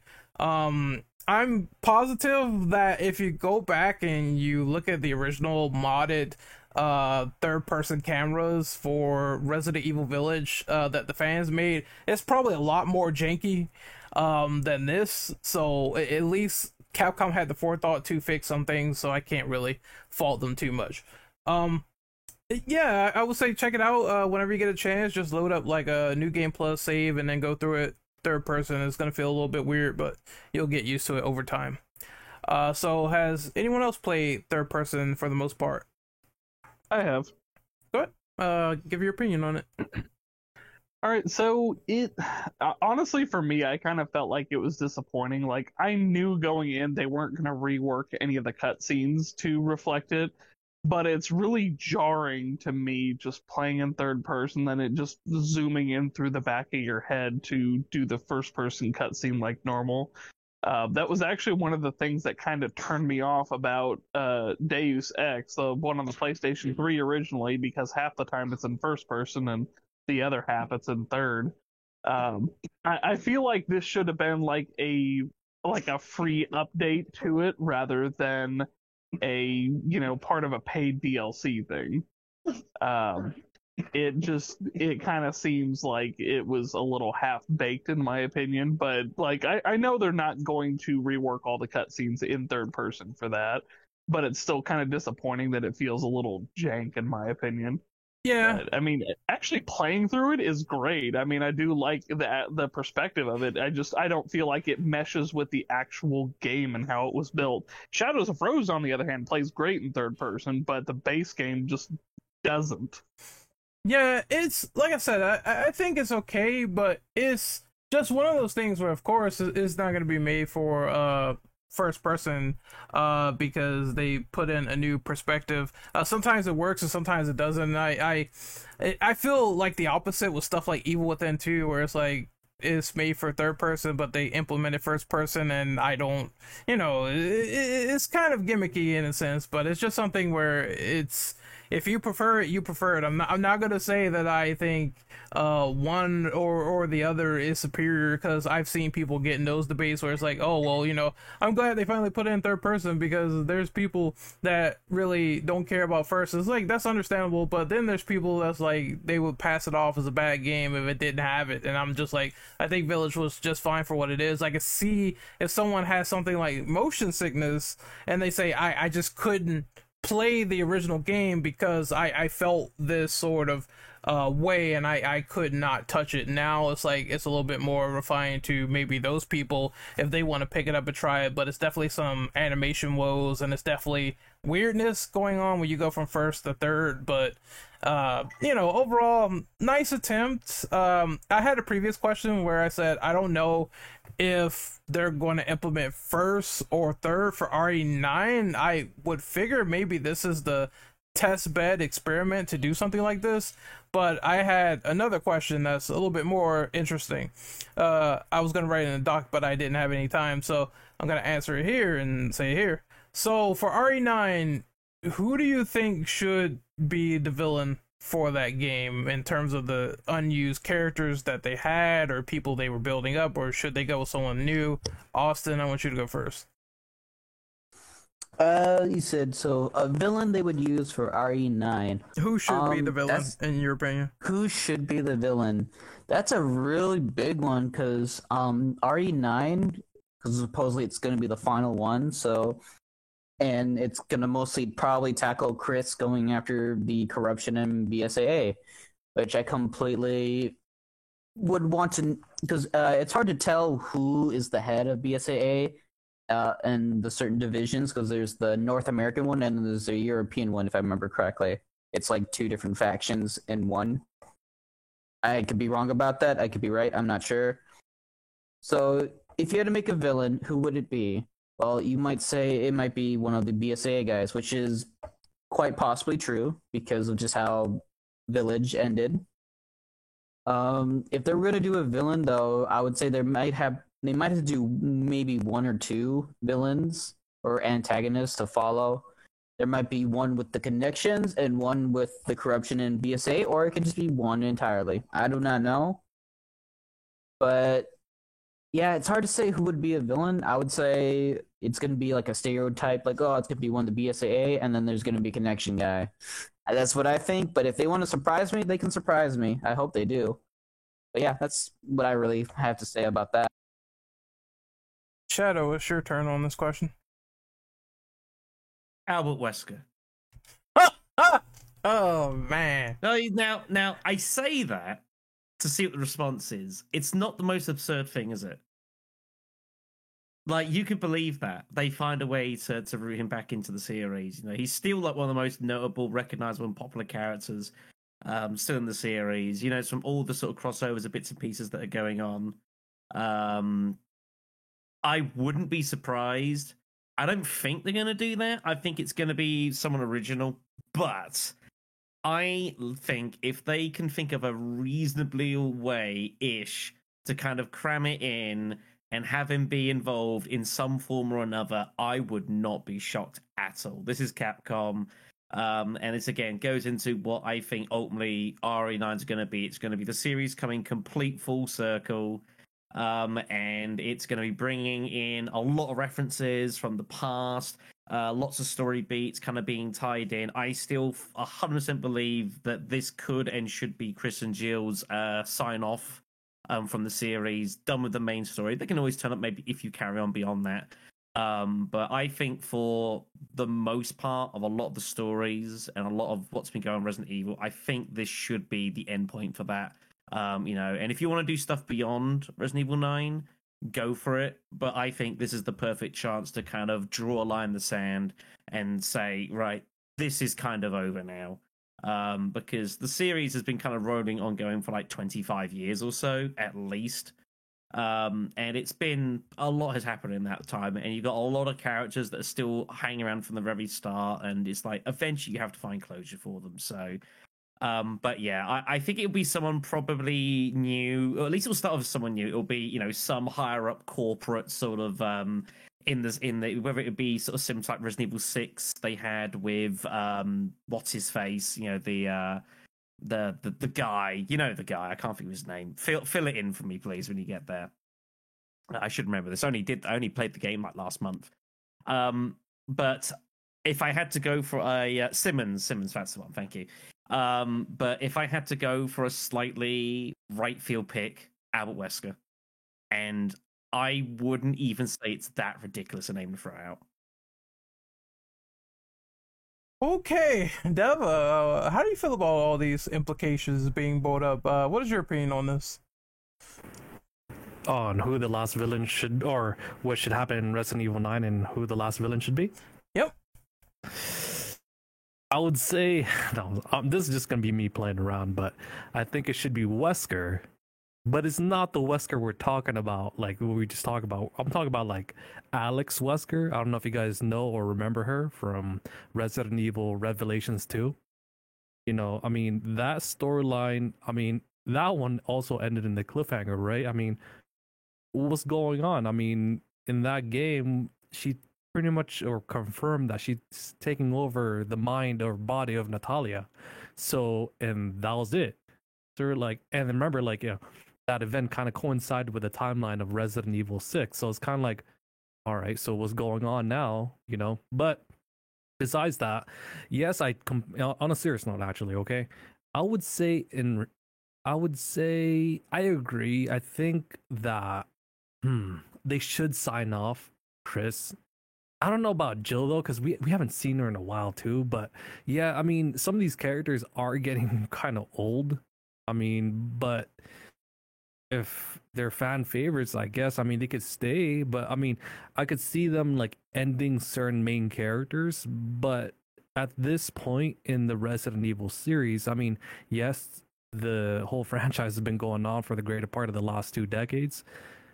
And from what Capcom is seeing, I mean, there's a huge demand for it, and I could still see it continuing on for a much longer, lo- much longer time actually. So they they will find new ways to implement current characters and probably go you know you know make new characters and kind of like there's a new virus in town like we got to go deal with it. And probably there's going to be a wesker number two you know i mean doing the whole neo matrix kind of maneuvers. I mean we just don't know. But that's pretty much all i got to say. I mean it's just really hard uh, hard to predict right now. But once one thing's for uh, certain as long as the demand for Resident Evil's there, and Capcom seeing that their revenue is like, okay, well, like a lot of people are like love this game, love this franchise. They're gonna still continue to, you know, pump out more and more in the future. Oh, okay. So it's time for my wild bird brain theories. Um, I who I will want as a villain now. I, I like all the Wesker stuff they have a way to technically do it. I mean, people were making this theory like during RE6, but when they had the C virus, um, it, it wasn't like just the exact same person, but again, they did mold someone to be in the vein of Ada Wong in a sense, and uh, that was Carla before uh, she went absolutely crazy from that experiment. So they try to copy someone in this series and they were successful in doing it with the C virus. So I mean that could be Ada wrong. that that could be one way that they could uh try to shoehorn that in. I, I know from the reaction that I've seen when when that idea was first presented, people said, "Hey, it's dumb, is over the top." But when hasn't already been like dumb, over the top, and uh, Wesker came back after being stabbed in the chest. So, um, I mean, it, it could be plausible in a sense if they want to bring in that ultimate like sort of fan fiction they could just do that. Uh, and that that would appease a lot of people. I mean in dmc5 you know uh, they brought back Vergil so i i don't i don't see why they wouldn't do something like that. You know capcom has done it several times. Uh that being said, Alex Wesker is the main one. Uh, she has a lingering story thread present from Resident Evil Revelations 2, and they never really resolved that. Um, they mostly said, hey, now there's the implication that uh, Alex Wesker digitally imprinted her mind into this child, and she potentially could be immortal. So we've never had like RE protagonist dealing with someone that's like can't be killed or or can't die or, or any premise like that. So I'm wondering how would that go because um you know most of the bosses have been cannon fodder for the most part. Uh, so it, this is like something different if they decide to introduce that element. So that would be cool. And and I and I said before that could be a full to Rose as well if they want to introduce her as an NPC or something like that because she has someone that cannot die.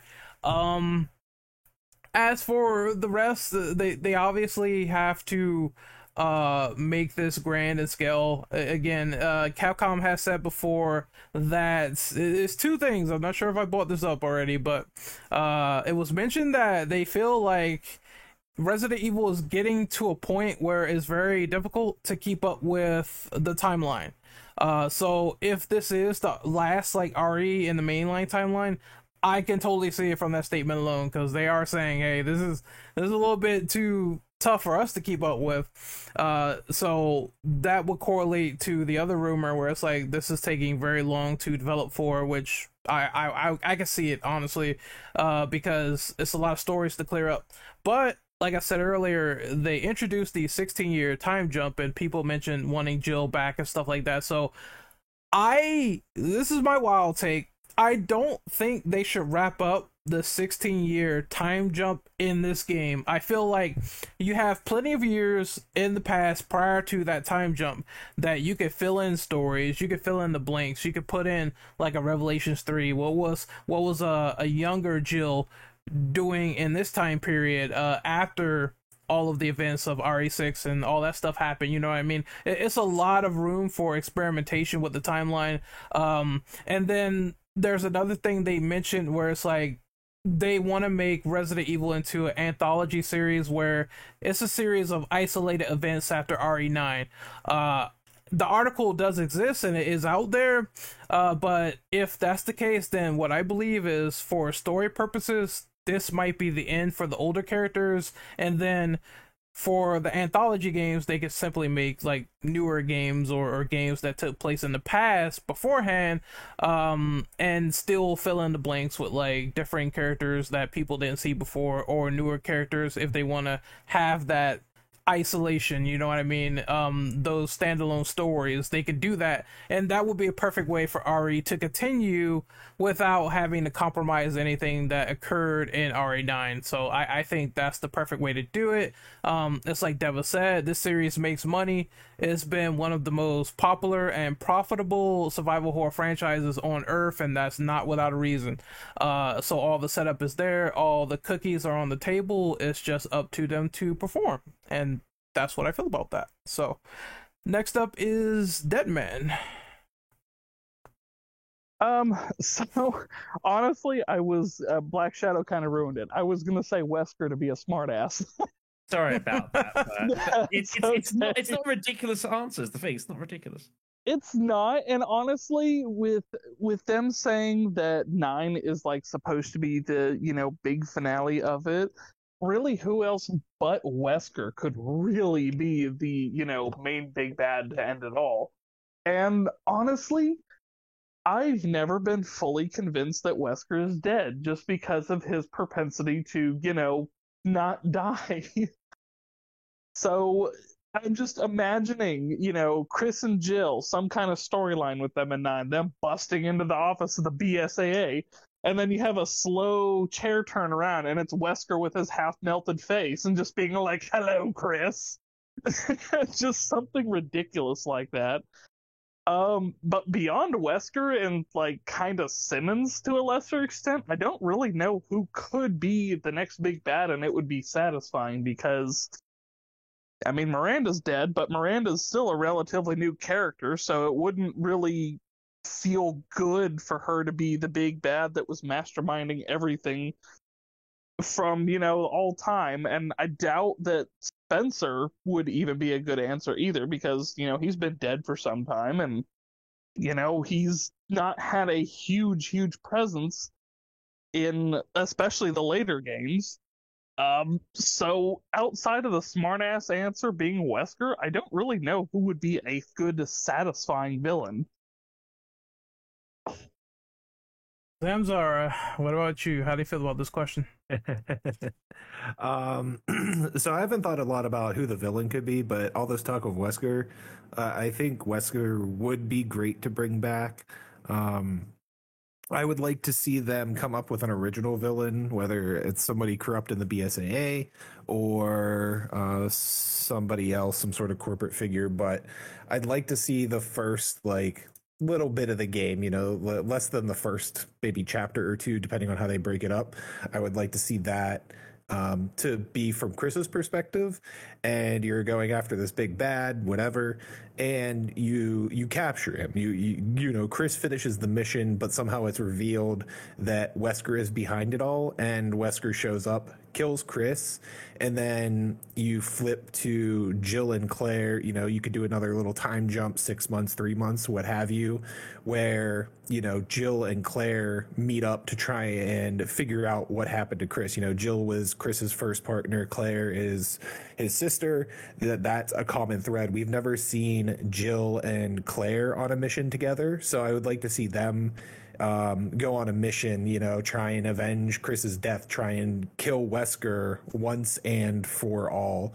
Uh, you could tie Rose into that, you know, Rose was doing missions for them, you know, and maybe she defects somehow, or maybe she's the catalyst for Chris trying to stop this corporate um, uh, a machine that's running and, and, creating these BOWs. Um, but that's what I would like to see. I would like to see something like that. Something really dramatic happens to Chris right in the beginning of RE9, kicks off an adventure with Jill and Claire. Um, trying to avenge or figure out what happened to Chris. Uh, and, you know, that ends his story on a high note. He dies what he loves doing. That's all he's ever done is try to stop them. Uh, maybe he doesn't su- succeed, um, but that sets up some good stakes for a final game. You know, you're finally going after Wesker, who has, you know, maybe in the shadows after five, like we've said, you know, maybe he's not really dead. Maybe he's really been pulling the strings behind the scenes through all these games. And um, the whole um, the whole idea with um, you know them having trouble keeping track of this lore I, I don't buy that entirely because like kingdom hearts exists final fantasy exists these games with these massive like lore behind them that somebody has to keep track of. I mean, shit, even comic books exist. So it's one of those things where it's like I don't necessarily buy that. Just say that you you're done with these characters and you want to move on. Like you don't need to feed us some line of bullshit about how difficult Resident Evil is to keep track of because it's ultimately in the grand scheme of things, Resident Evil isn't that difficult to keep track of compared to some of the other fandoms and games out there. So um, I don't buy that line, but yeah, ultimately I'd like to see Wesker as a villain. Um, Chris gets sent off in some blaze of glory trying to stop it, and then an adventure with Jill and Claire trying to figure things out as a final cap to that one through nine, or I guess zero through nine story. Yep, and and to give extra context to uh, that line that they said, I don't I don't know how true it is, but apparently this was taken off of a live stream where uh, one of the producers for Resident Evil 2 remake apparently took some notes from Wikipedia and people were saying oh they really can't keep up with their storylines blah blah blah. But it's as you said you know RE is very simple. Even at its most confusing which I would say is RE6 because they had like four different storylines going on, you still could understand each and every single one of them, even though uh towns were bombed because someone was horny, but that's that's something we already talked about in the Resident Evil 6 podcast, so I'll leave it at that uh yeah it, i'm gonna like now open the floor to uh, a slight open talk if anything uh if anyone wants to bring up anything that uh, we haven't mentioned or they want to chime in on stuff they can now unmute. Uh so uh, but overall i do think this was fun. This was entertaining so open talk section. Hello. Okay then. Hello yeah, um, I know, cause I was just going through all like our chat and stuff, and it's just been funny. but I had a really, I had a bit of a meme uh, circulating in my head. It's like the final villain of Resident Evil 9, who would it be? It's like, what if it's Rebecca Chambers? You know, after all the vendetta Oh. bullshit she went through, Oh God. she's like, you know what, Next Chris? people will be saying Billy this." Coen's coming back. For the love of God. Oh, oh man. Um, Uh, but that's just an actual just a meme. I was just circling my head. That'll just blow your guys' mind. Oh, how about Rebecca Chambers be the final villain? You know, that would be a twist. You know, after Vendetta, she's so fucked up about almost being in this like weird marriage shit. Honestly, a- after a- after this game, I I don't know what direction they are going with the remakes, and since this is open talk, we're pretty much done with the village discussion. So, I I, I don't know where they're going there or with some of these older characters because they were gonna have Billy. And at some point in Infinite Darkness, and then they're like, "No, this doesn't make sense. Why would he go back to the war?" Yeah. and um, whatever it was, Penamstan. Yeah, it's like I, I can see why they cut that. I know people were disappointed, but it made sense. Yeah, like I there's mean- more medias to talk about. Yeah. Go ahead. I think what they're gonna do is like they're gonna continue remaking, like kind of going backwards in a way. Probably remaking the remake of one already, and I would I could see them doing zero and eventually Code Veronica, and then creep their way to five and six to kind of like give another canon or version of the whole timeline of Resident Evil. So it finally connects to seven, right? You know what I mean? And So it's kind of like that could be the main, you know, point right now that they're going to be doing.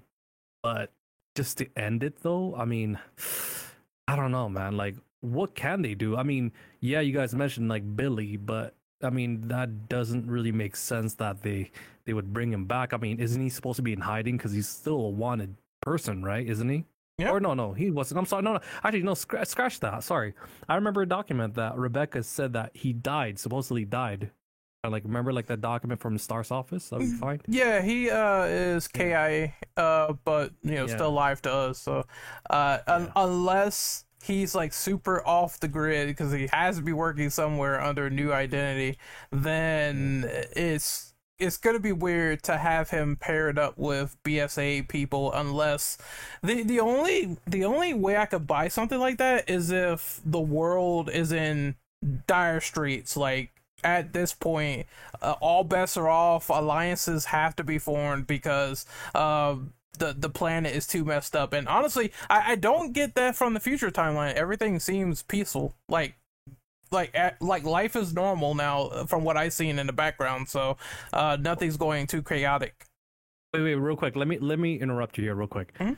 What if? Okay, this is what if. You know that ending we just talked about with the whole Shadow of Rose, right? And the ending of RE Village, right? Yeah. You know how Rose was like, you know, inside that car with that one agent, and he, she supposedly saw that her dad. Well, why did she see her dad, right? Well, what if she's still inside the Megamycete, that would be a nice know, plot twist hmm. right? Like, I mean, didn't- I, like i mean it, it kind of like all right well i mean it just that'd be like okay that'd be interesting. And now the plot is like okay now chris has to go save rose somehow to get her mind out of the megamycete somehow right? And then so now he has to delve into the megamycete some like in some capacity with like some type of machine that you know similar to alex wesker where she was able to go through whatever co- transplant her consciousness to another thing. Well Chris could do use the same technology, do the same thing. But what if they do like this Avengers thing where he like they get like they'll get Jill, Leon, and all the main characters, and in the end they're gonna have like this end game, like you know, where it's like Chris pops out from this portal, and like you know, and then you see all these characters just start coming out and flood, and like you see, oh, I'm just going off, I'm just I'm stupid. I'm just they're gonna I have mean, a, a honestly, ending. that's- that was that enjoyable uh, though.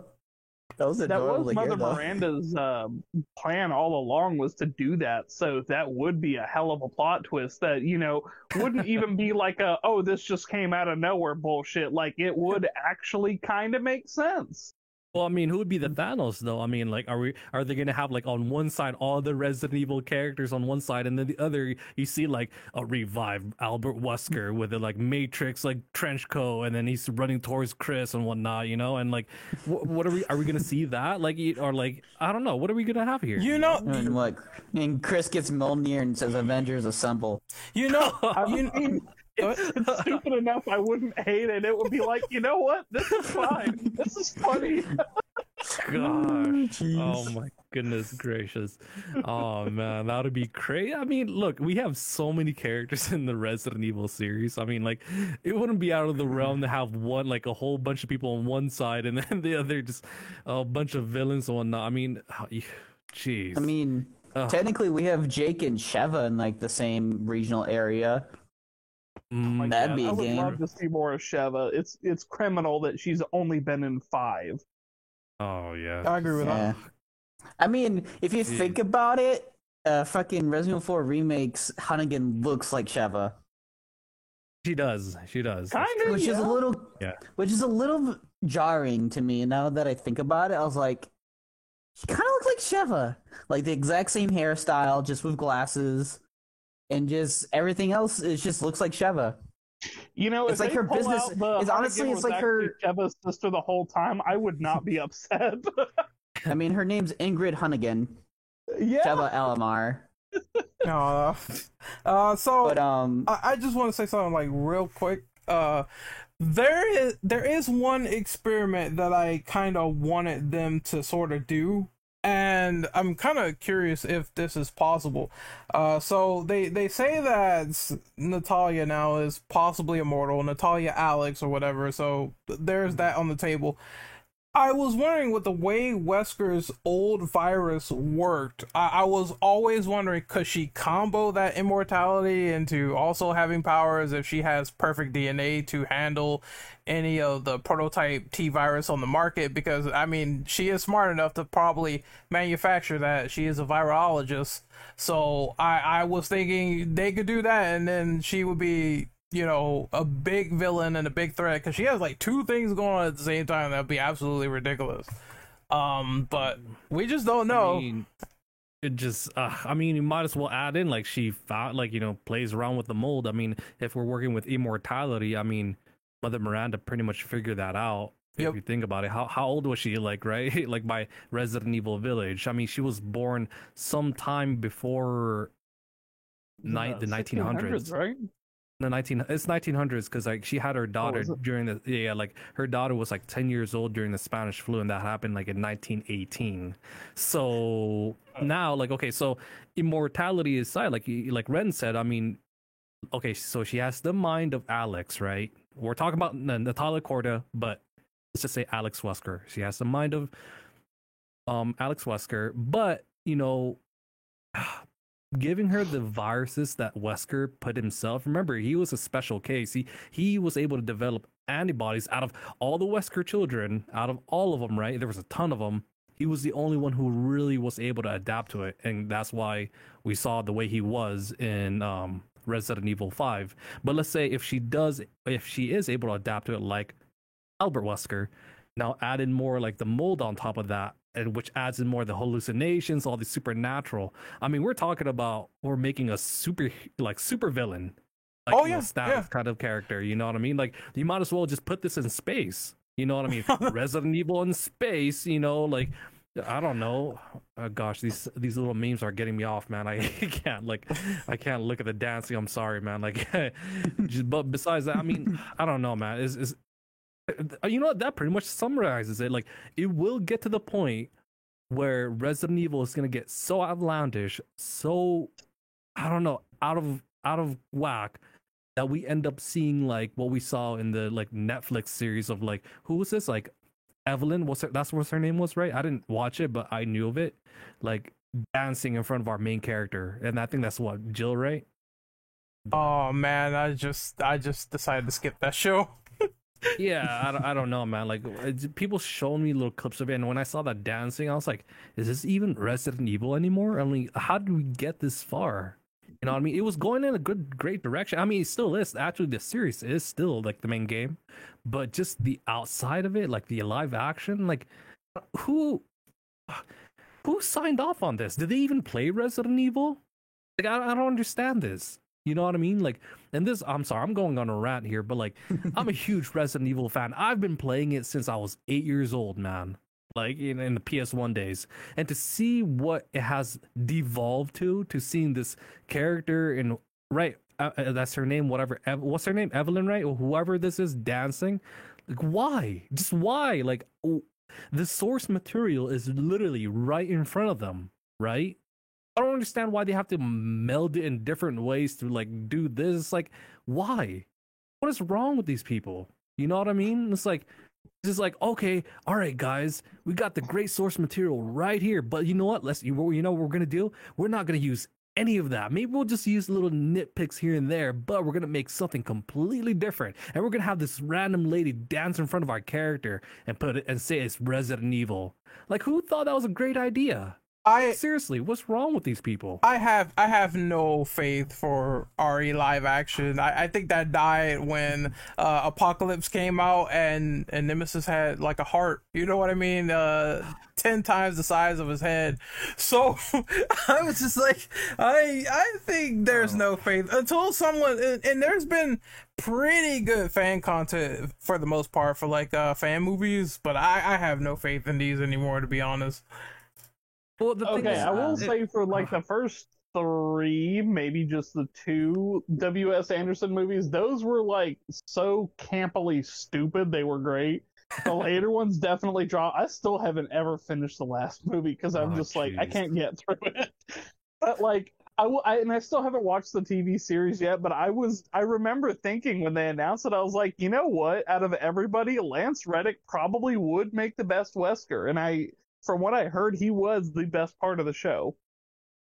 oh, jeez. So, like, uh, I mean, if they could get their casting right and actually do the source material justice, I mean, they've got a damn good series on their hands, but they just keep screwing Yeah.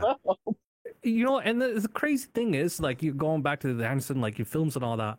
I mean, they did. I would obviously the first two, like you said, they, I would say, felt the most Resident Evil out of you know. I'm talking about live action, but again, the source material was right there. They literally just nitpicked like maybe certain names. Like for example, I think it was the second one, right? Remember when Nemesis just got his Gatling gun or uh, you know, rocket launcher, and they show like the Stars team. And they're like, you know, some uh, like the Hunnigan or whatever in the um, background says like, that's like elite stars team. They're the best. And next thing you know, they're blowing up. I'm like, how are they the best? like you just ruined it. Like, what is wrong with these people? Like, I don't understand. Like, why they have to ruin something so good, right? I mean, to be fair, you can be elite all you want and you still get your ass blown up by a rocket oh, launcher and a Oh, Gatling yeah, gun. but they're like, but that's a stars team. They're the best. Like, well, there's no point of saying that. You just use them as fodder. I mean, so much for being elite. like, I mean, I mean, guess now had had Nemesis gone like hand to hand with them and beat their ass, I mean, I could I could understand that being a, a thing, but like, there's nothing you can do against a rocket mean, launcher. Well, I mean, at least do him uh, justice. Maybe okay, like let's say he does like shoot a rocket launcher. I mean, let's have him at least half of them like dodge and be like, all right, guys, like we can still fight Nemesis, and some of them go after Nemesis and show their hand to hand combat. No, they. That's it.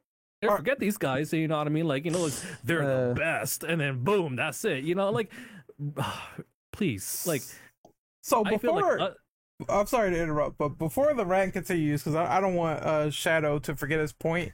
Uh, he he has something to say, real quick. I'm sorry, sorry. It's, yeah, it's so this, is, this, is- going a bit back in the conversation. Uh, but I don't want to. Throw, I don't want to throw out a, a mention to uh, Ben Croshaw over on Escapist. He did a video uh, a few months ago. It was more focusing on Resident Evil 4 remake, um, but talking a lot about kind of like the the cycles of Resident Evil that have that have originated over the course of time.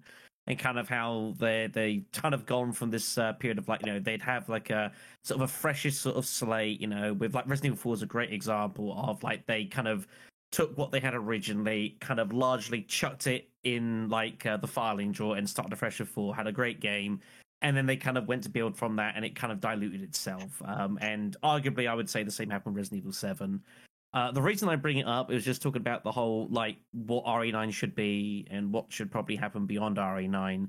Um, and it's it's weird for me to say because I've, I've been playing Resident Evil games for like 20 years, but I'm starting to get to a point where I'm not sure like I'm as heavily invested in Resident Evil as a series I used to be because there's just so much of it now, and there has been so much of it, and it's there's been some really really great games of it, and there's been a lot of stuff I've really enjoyed, um, some great moments in that, but.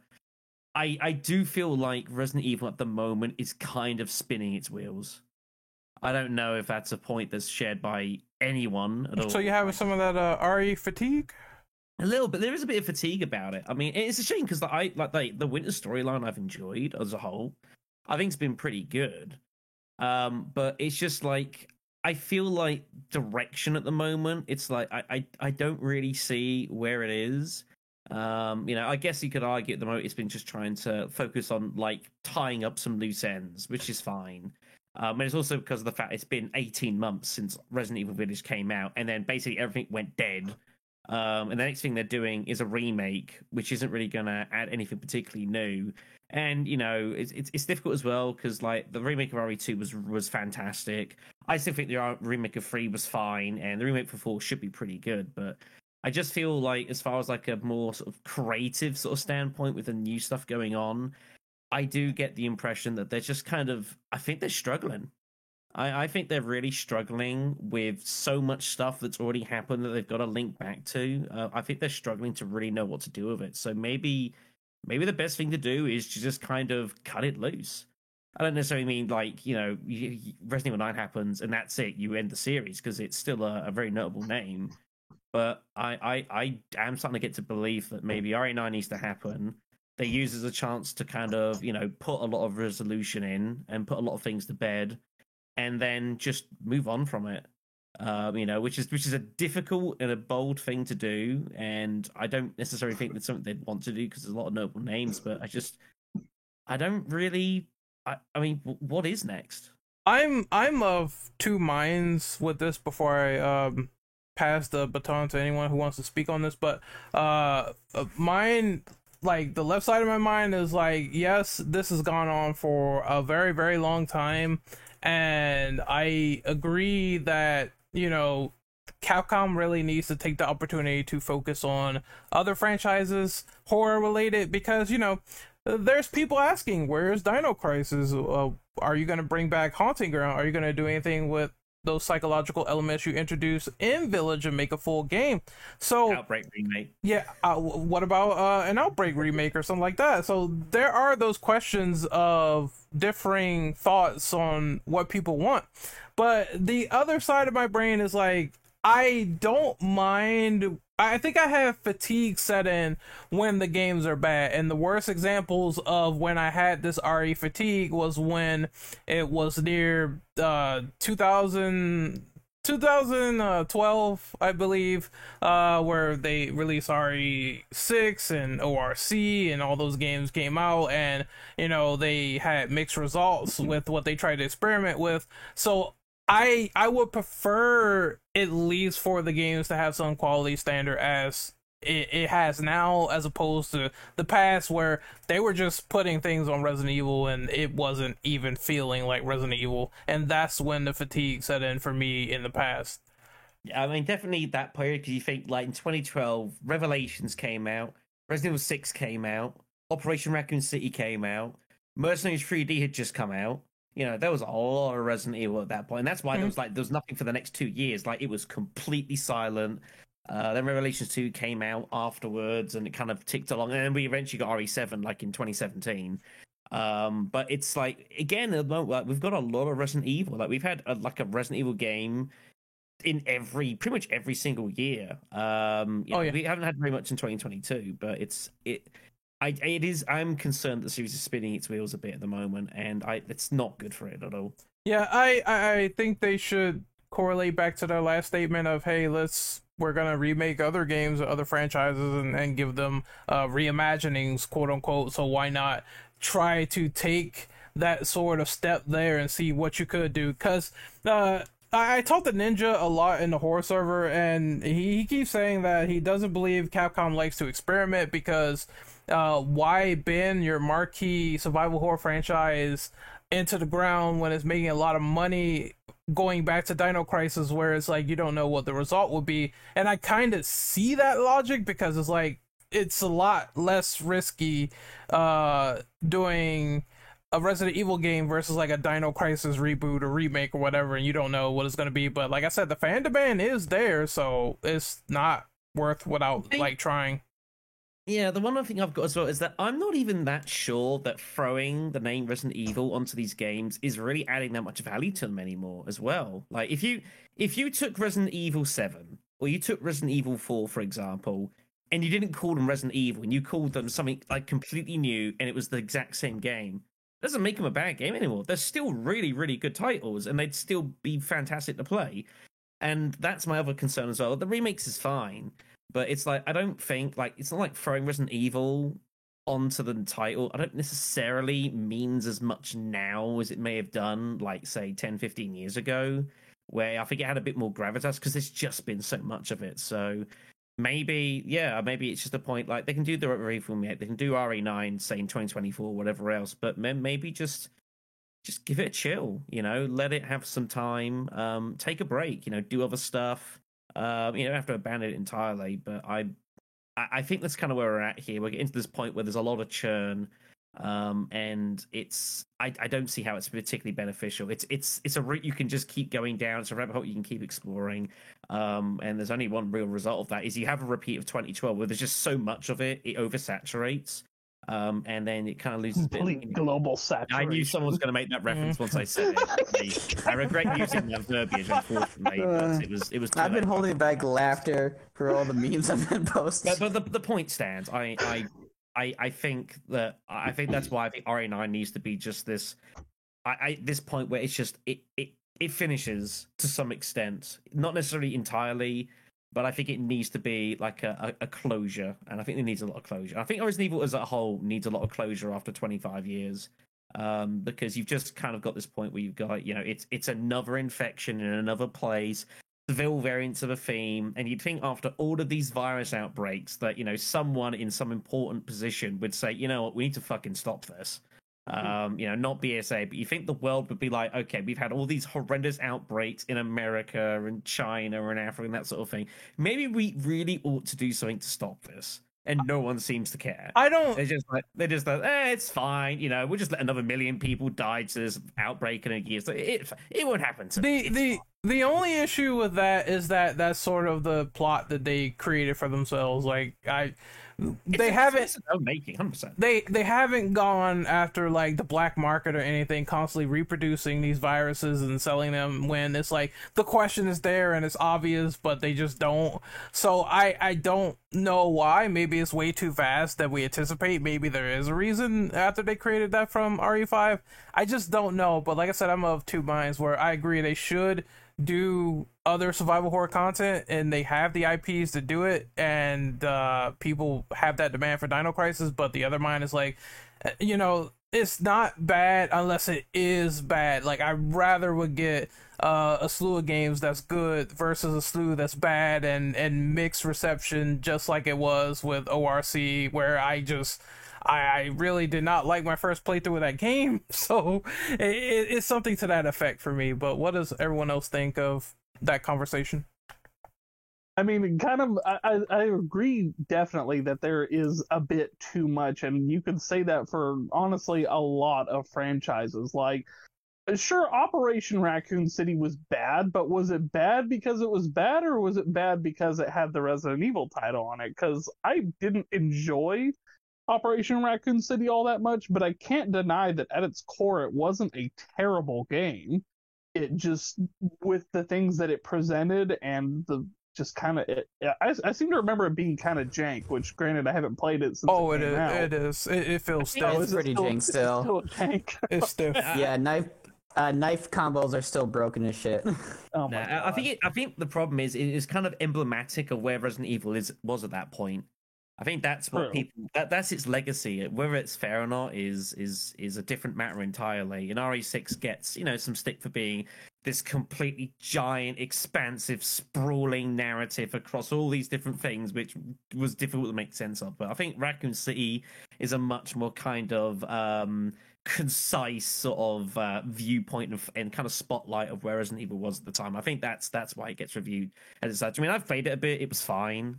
It was, you know, as a game, it was okay. It was, it wasn't very remarkable, but I think it, it's just emblematic of kind of where the series was at that point.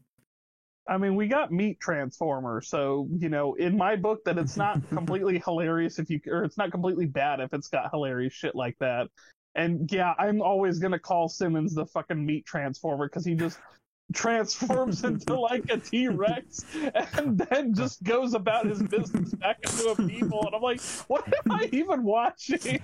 like, I know Resident Evil has some body horror stuff, but like, come on. What, when did we go from being scared out of our minds to having a meat transformer? That name. oh my god. Oh shit! That's probably the funniest thing I've ever heard in these discussions. I, I mean, literally, he's not wrong. That's what he is. He's he's a meat transformer. I was playing that with my buddy for the first time. I was just like, what am I even looking at?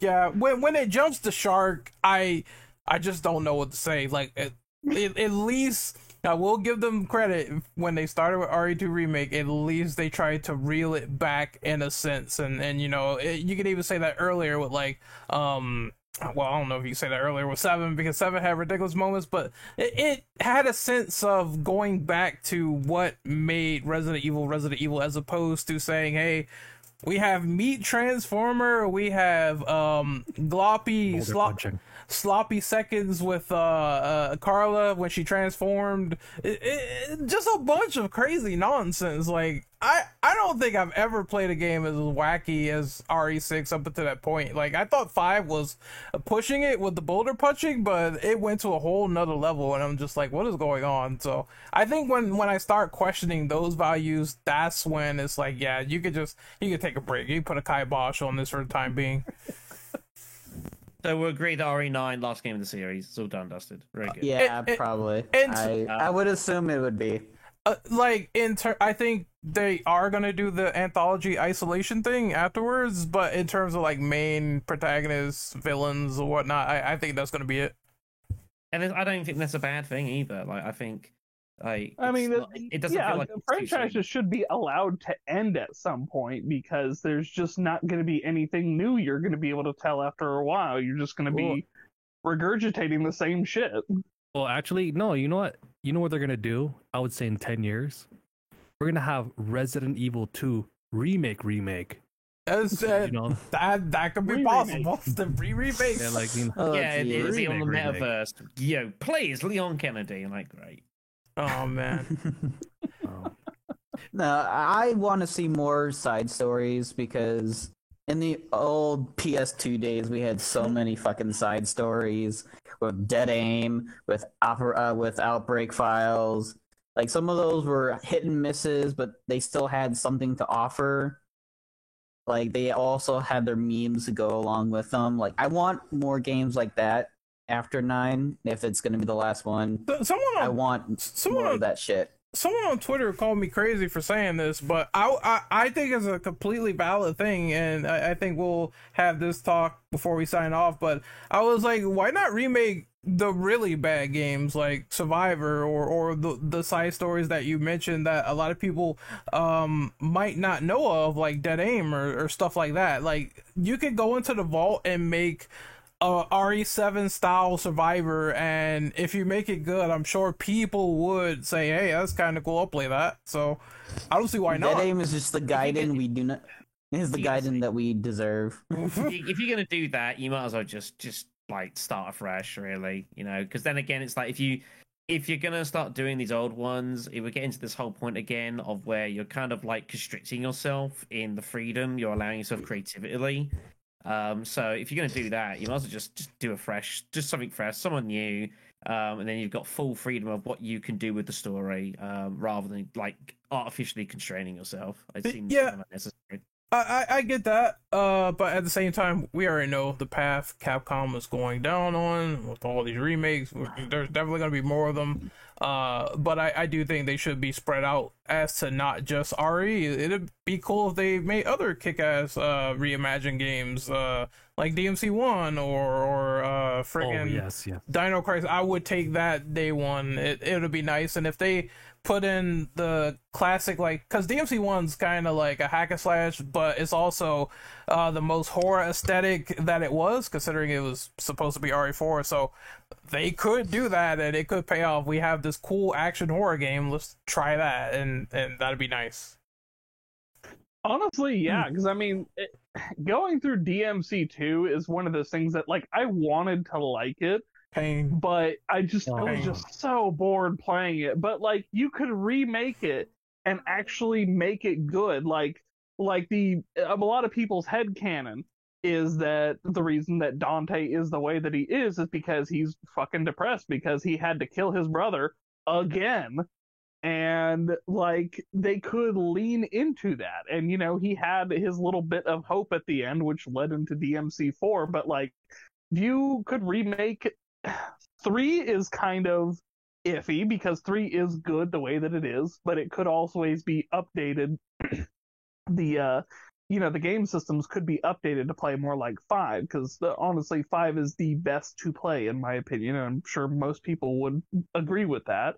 Yes. But you know, yes. just at four four can stay as it is. Four is recent enough that i don't think it really needs that much work. But one to three um, especially if you haven't been playing them for the last 20 years like i just started playing them for i think the last couple of years. And they're harder to go through because they are ps2 titles and because they are the earliest known versions of you know the hack and slash character action games you know they're they're old so they don't play as cleanly as the new ones and it would be nice to see them go back and do that. So back to uh i believe it was ren's point of you know remake the bad games. Remake the bad games or the lesser known ones that are part of the canon because i know everybody has been wanting a code veronica remake since before they started doing the 2 remake. Oh man. um, I'm glad. and, I, and you know I stuff mean- like that just you know remake stuff that is lesser known so that it can be like oh hey i played this remake now so now i'm kind of curious to see how the original was and kind of go back to it and give it some more light I, I, my little hot take is that I, I, I still think they're gonna pick five over Code Veronica, and it's gonna be a war. it's They're- gonna they're be a never- war. I, I don't. I have no faith Uh. they're going to do Code Veronica. It's the one that probably no- most could do of it from a game standpoint, but I have I have no confidence they're actually ever going to. do it. They they Oh, they, I doubt it. they said maybe, but They talked about it. that, that's If the opportunity presents itself, they will do it. that, that's But PR talk. I don't understand why though. Like I don't understand why they don't though. I mean, to me, I liked you know Code Veronica. I don't understand like Same here, man. Money. being scared. It's money. Well, the, That's that's literally the only reason. That's true. think of is money. the It's big just- brain play we're not seeing right now is Wesker is going to be the villain for nine, and Wesker's returning Code Veronica is so fucking hype. They're going to drop the remake for Code Veronica to get everybody hyped for Wesker. Hmm, Oh, that's true. that, that could be a, sense that could be a money That'd be move. funny. Also- That'd and be funny. as shit. That'd be funny as well. Turns out that if- if you're Steve is actually the main Evil 5, like, villain. more people, more people remember that he was in Resident Evil Five than he was in Code Veronica. I mean that that's also true. But like I said, I I just have this scumbag feeling that they're gonna be like, oh, here's RE5, and everyone's gonna be pissed. I just I don't know why. I I just have this gut intuition. Remember this now on this podcast. If they pick RE5 first over Code Veronica, and if you're raging and stuff like that, just just I just say I I, I kind of do ahead of time. I don't know. I'm sorry. I'm sorry, Claire. But yeah, it's it's just it's not. Yeah, yeah, I- and I'm okay with that. You know, like I'd love to see a remake for Code Veronica, but I, I just, I just feel like we would have known about it by now. And Steve needs his justice. you know, so we'll see. Maybe they decide to in the end, but I'd be, I'd be stunned if it actually happened. Same. I, I'd be shocked. I, I like. I, I'd be for it. I'll play it, but I'd be literally shocked if they decide to do it because it feels like one of those things that's been. Uh, I wonder if this is the right word. Well, you know what? I think it is neglected In, in terms Yeah. of like, yeah, Mhm. how, how how they've been talking about it less, and, and and it's been coming up less, and when people mention it, it just gets overlooked. So, uh, it is one of those things where like if they do it, I'd be surprised because it seems like that's the redheaded stepchild that they put in the attic forever. Uh, but I, I think that about ends uh this cool conversation. Great discussion all around from the panel. Good good stuff. Yeah, this this was a fun one. This was a fun one. So I will we will do the outros here. Uh I'm gonna start with myself. So you can find me on uh Twitter at Ren Operative underscore. You can find me on YouTube, Renegade Operative. Uh we recently uploaded a Sonic podcast as well. So if you want double the trouble, then you can watch this and then watch that and then all great discussions all around. Uh, and that's gonna be it for me in terms of working on content. I might just live stream for a while until the next podcast, and that's it for me. Uh, Shadow, where can we find you on social media? Yep. Uh, I'm around on YouTube, Black Shadow 993. Also on Twitch, Black underscore Shadow underscore 993, where I'm doing things. Things are occurring at the moment. There's a lot happening in my life, so it's all a bit all over the place. But there are things happening. It largely has a horror theme, so yay. Next up is Devuh. All right. Well, you guys can primarily find me on YouTube. That's where I'm most, you know, well known for. So just Hey Devuh, H E Y space D E V U H, and yeah, you guys can catch me there. Hmm, Next up is Deadman. You can find me on YouTube mostly at Deadman Gaming, where I like to be the overly positive fanboy and just win things because I like them. And I'm also over on Twitter at Deadman Gaming 13 and I also recently made a Tumblr since everybody's migrating off of Twitter, I guess. So that's also Deadman Gaming 13, and I mostly just post any kind of artwork that I do on my side. And that's it for me. Austin. I am uh, AK Austin. You can find my uh, find me at YouTube under the same name as AK Austin. You can find me over at Twitch at AK Austin TTV, and it is the same handle on Twitter. And I would like to say, as the merchant here, this has been the Infinite Ammo Syndicate podcast. I'll buy it at a high price if I could, but it's a nice one to take care of. Bye bye, all. I knew that was coming. All right, and Zamzara, where can we find you, buddy? Yeah, you could find me on Twitter, um, YouTube, Twitch, all that at Zamzara. You can find me on Hive uh, as well. Um, any social media, you can find me there. Uh, I got some new computer parts coming in, so I got a new build for the stream coming up. Uh, so you'll see me on there doing horror games. I got a playthrough of Elden Ring coming up at the time of this recording, and I'm probably going to play through um, some Resident Evil games coming up here soon with the new build. So uh, super excited for that. So thanks for having me. All right, and once again, we are the Infinite Ammo Syndicate. We are signing out. Good discussion. Um, we will see you guys next time until we do like Callisto Protocol, then Dead Space. Then next year is crazy for horror. I'm just letting people know, like right now, that's going to be insane. Uh, definitely the beginning of the year is just going to be cycled with horror stuff. So uh, for Resident Evil, we'll be back when we do RE4 remake and just play the hell out of that game because that's what I plan to do day one. Uh, until then, we will see you guys next time. Later. I don't have enough cash for these games, stranger. then buy me out.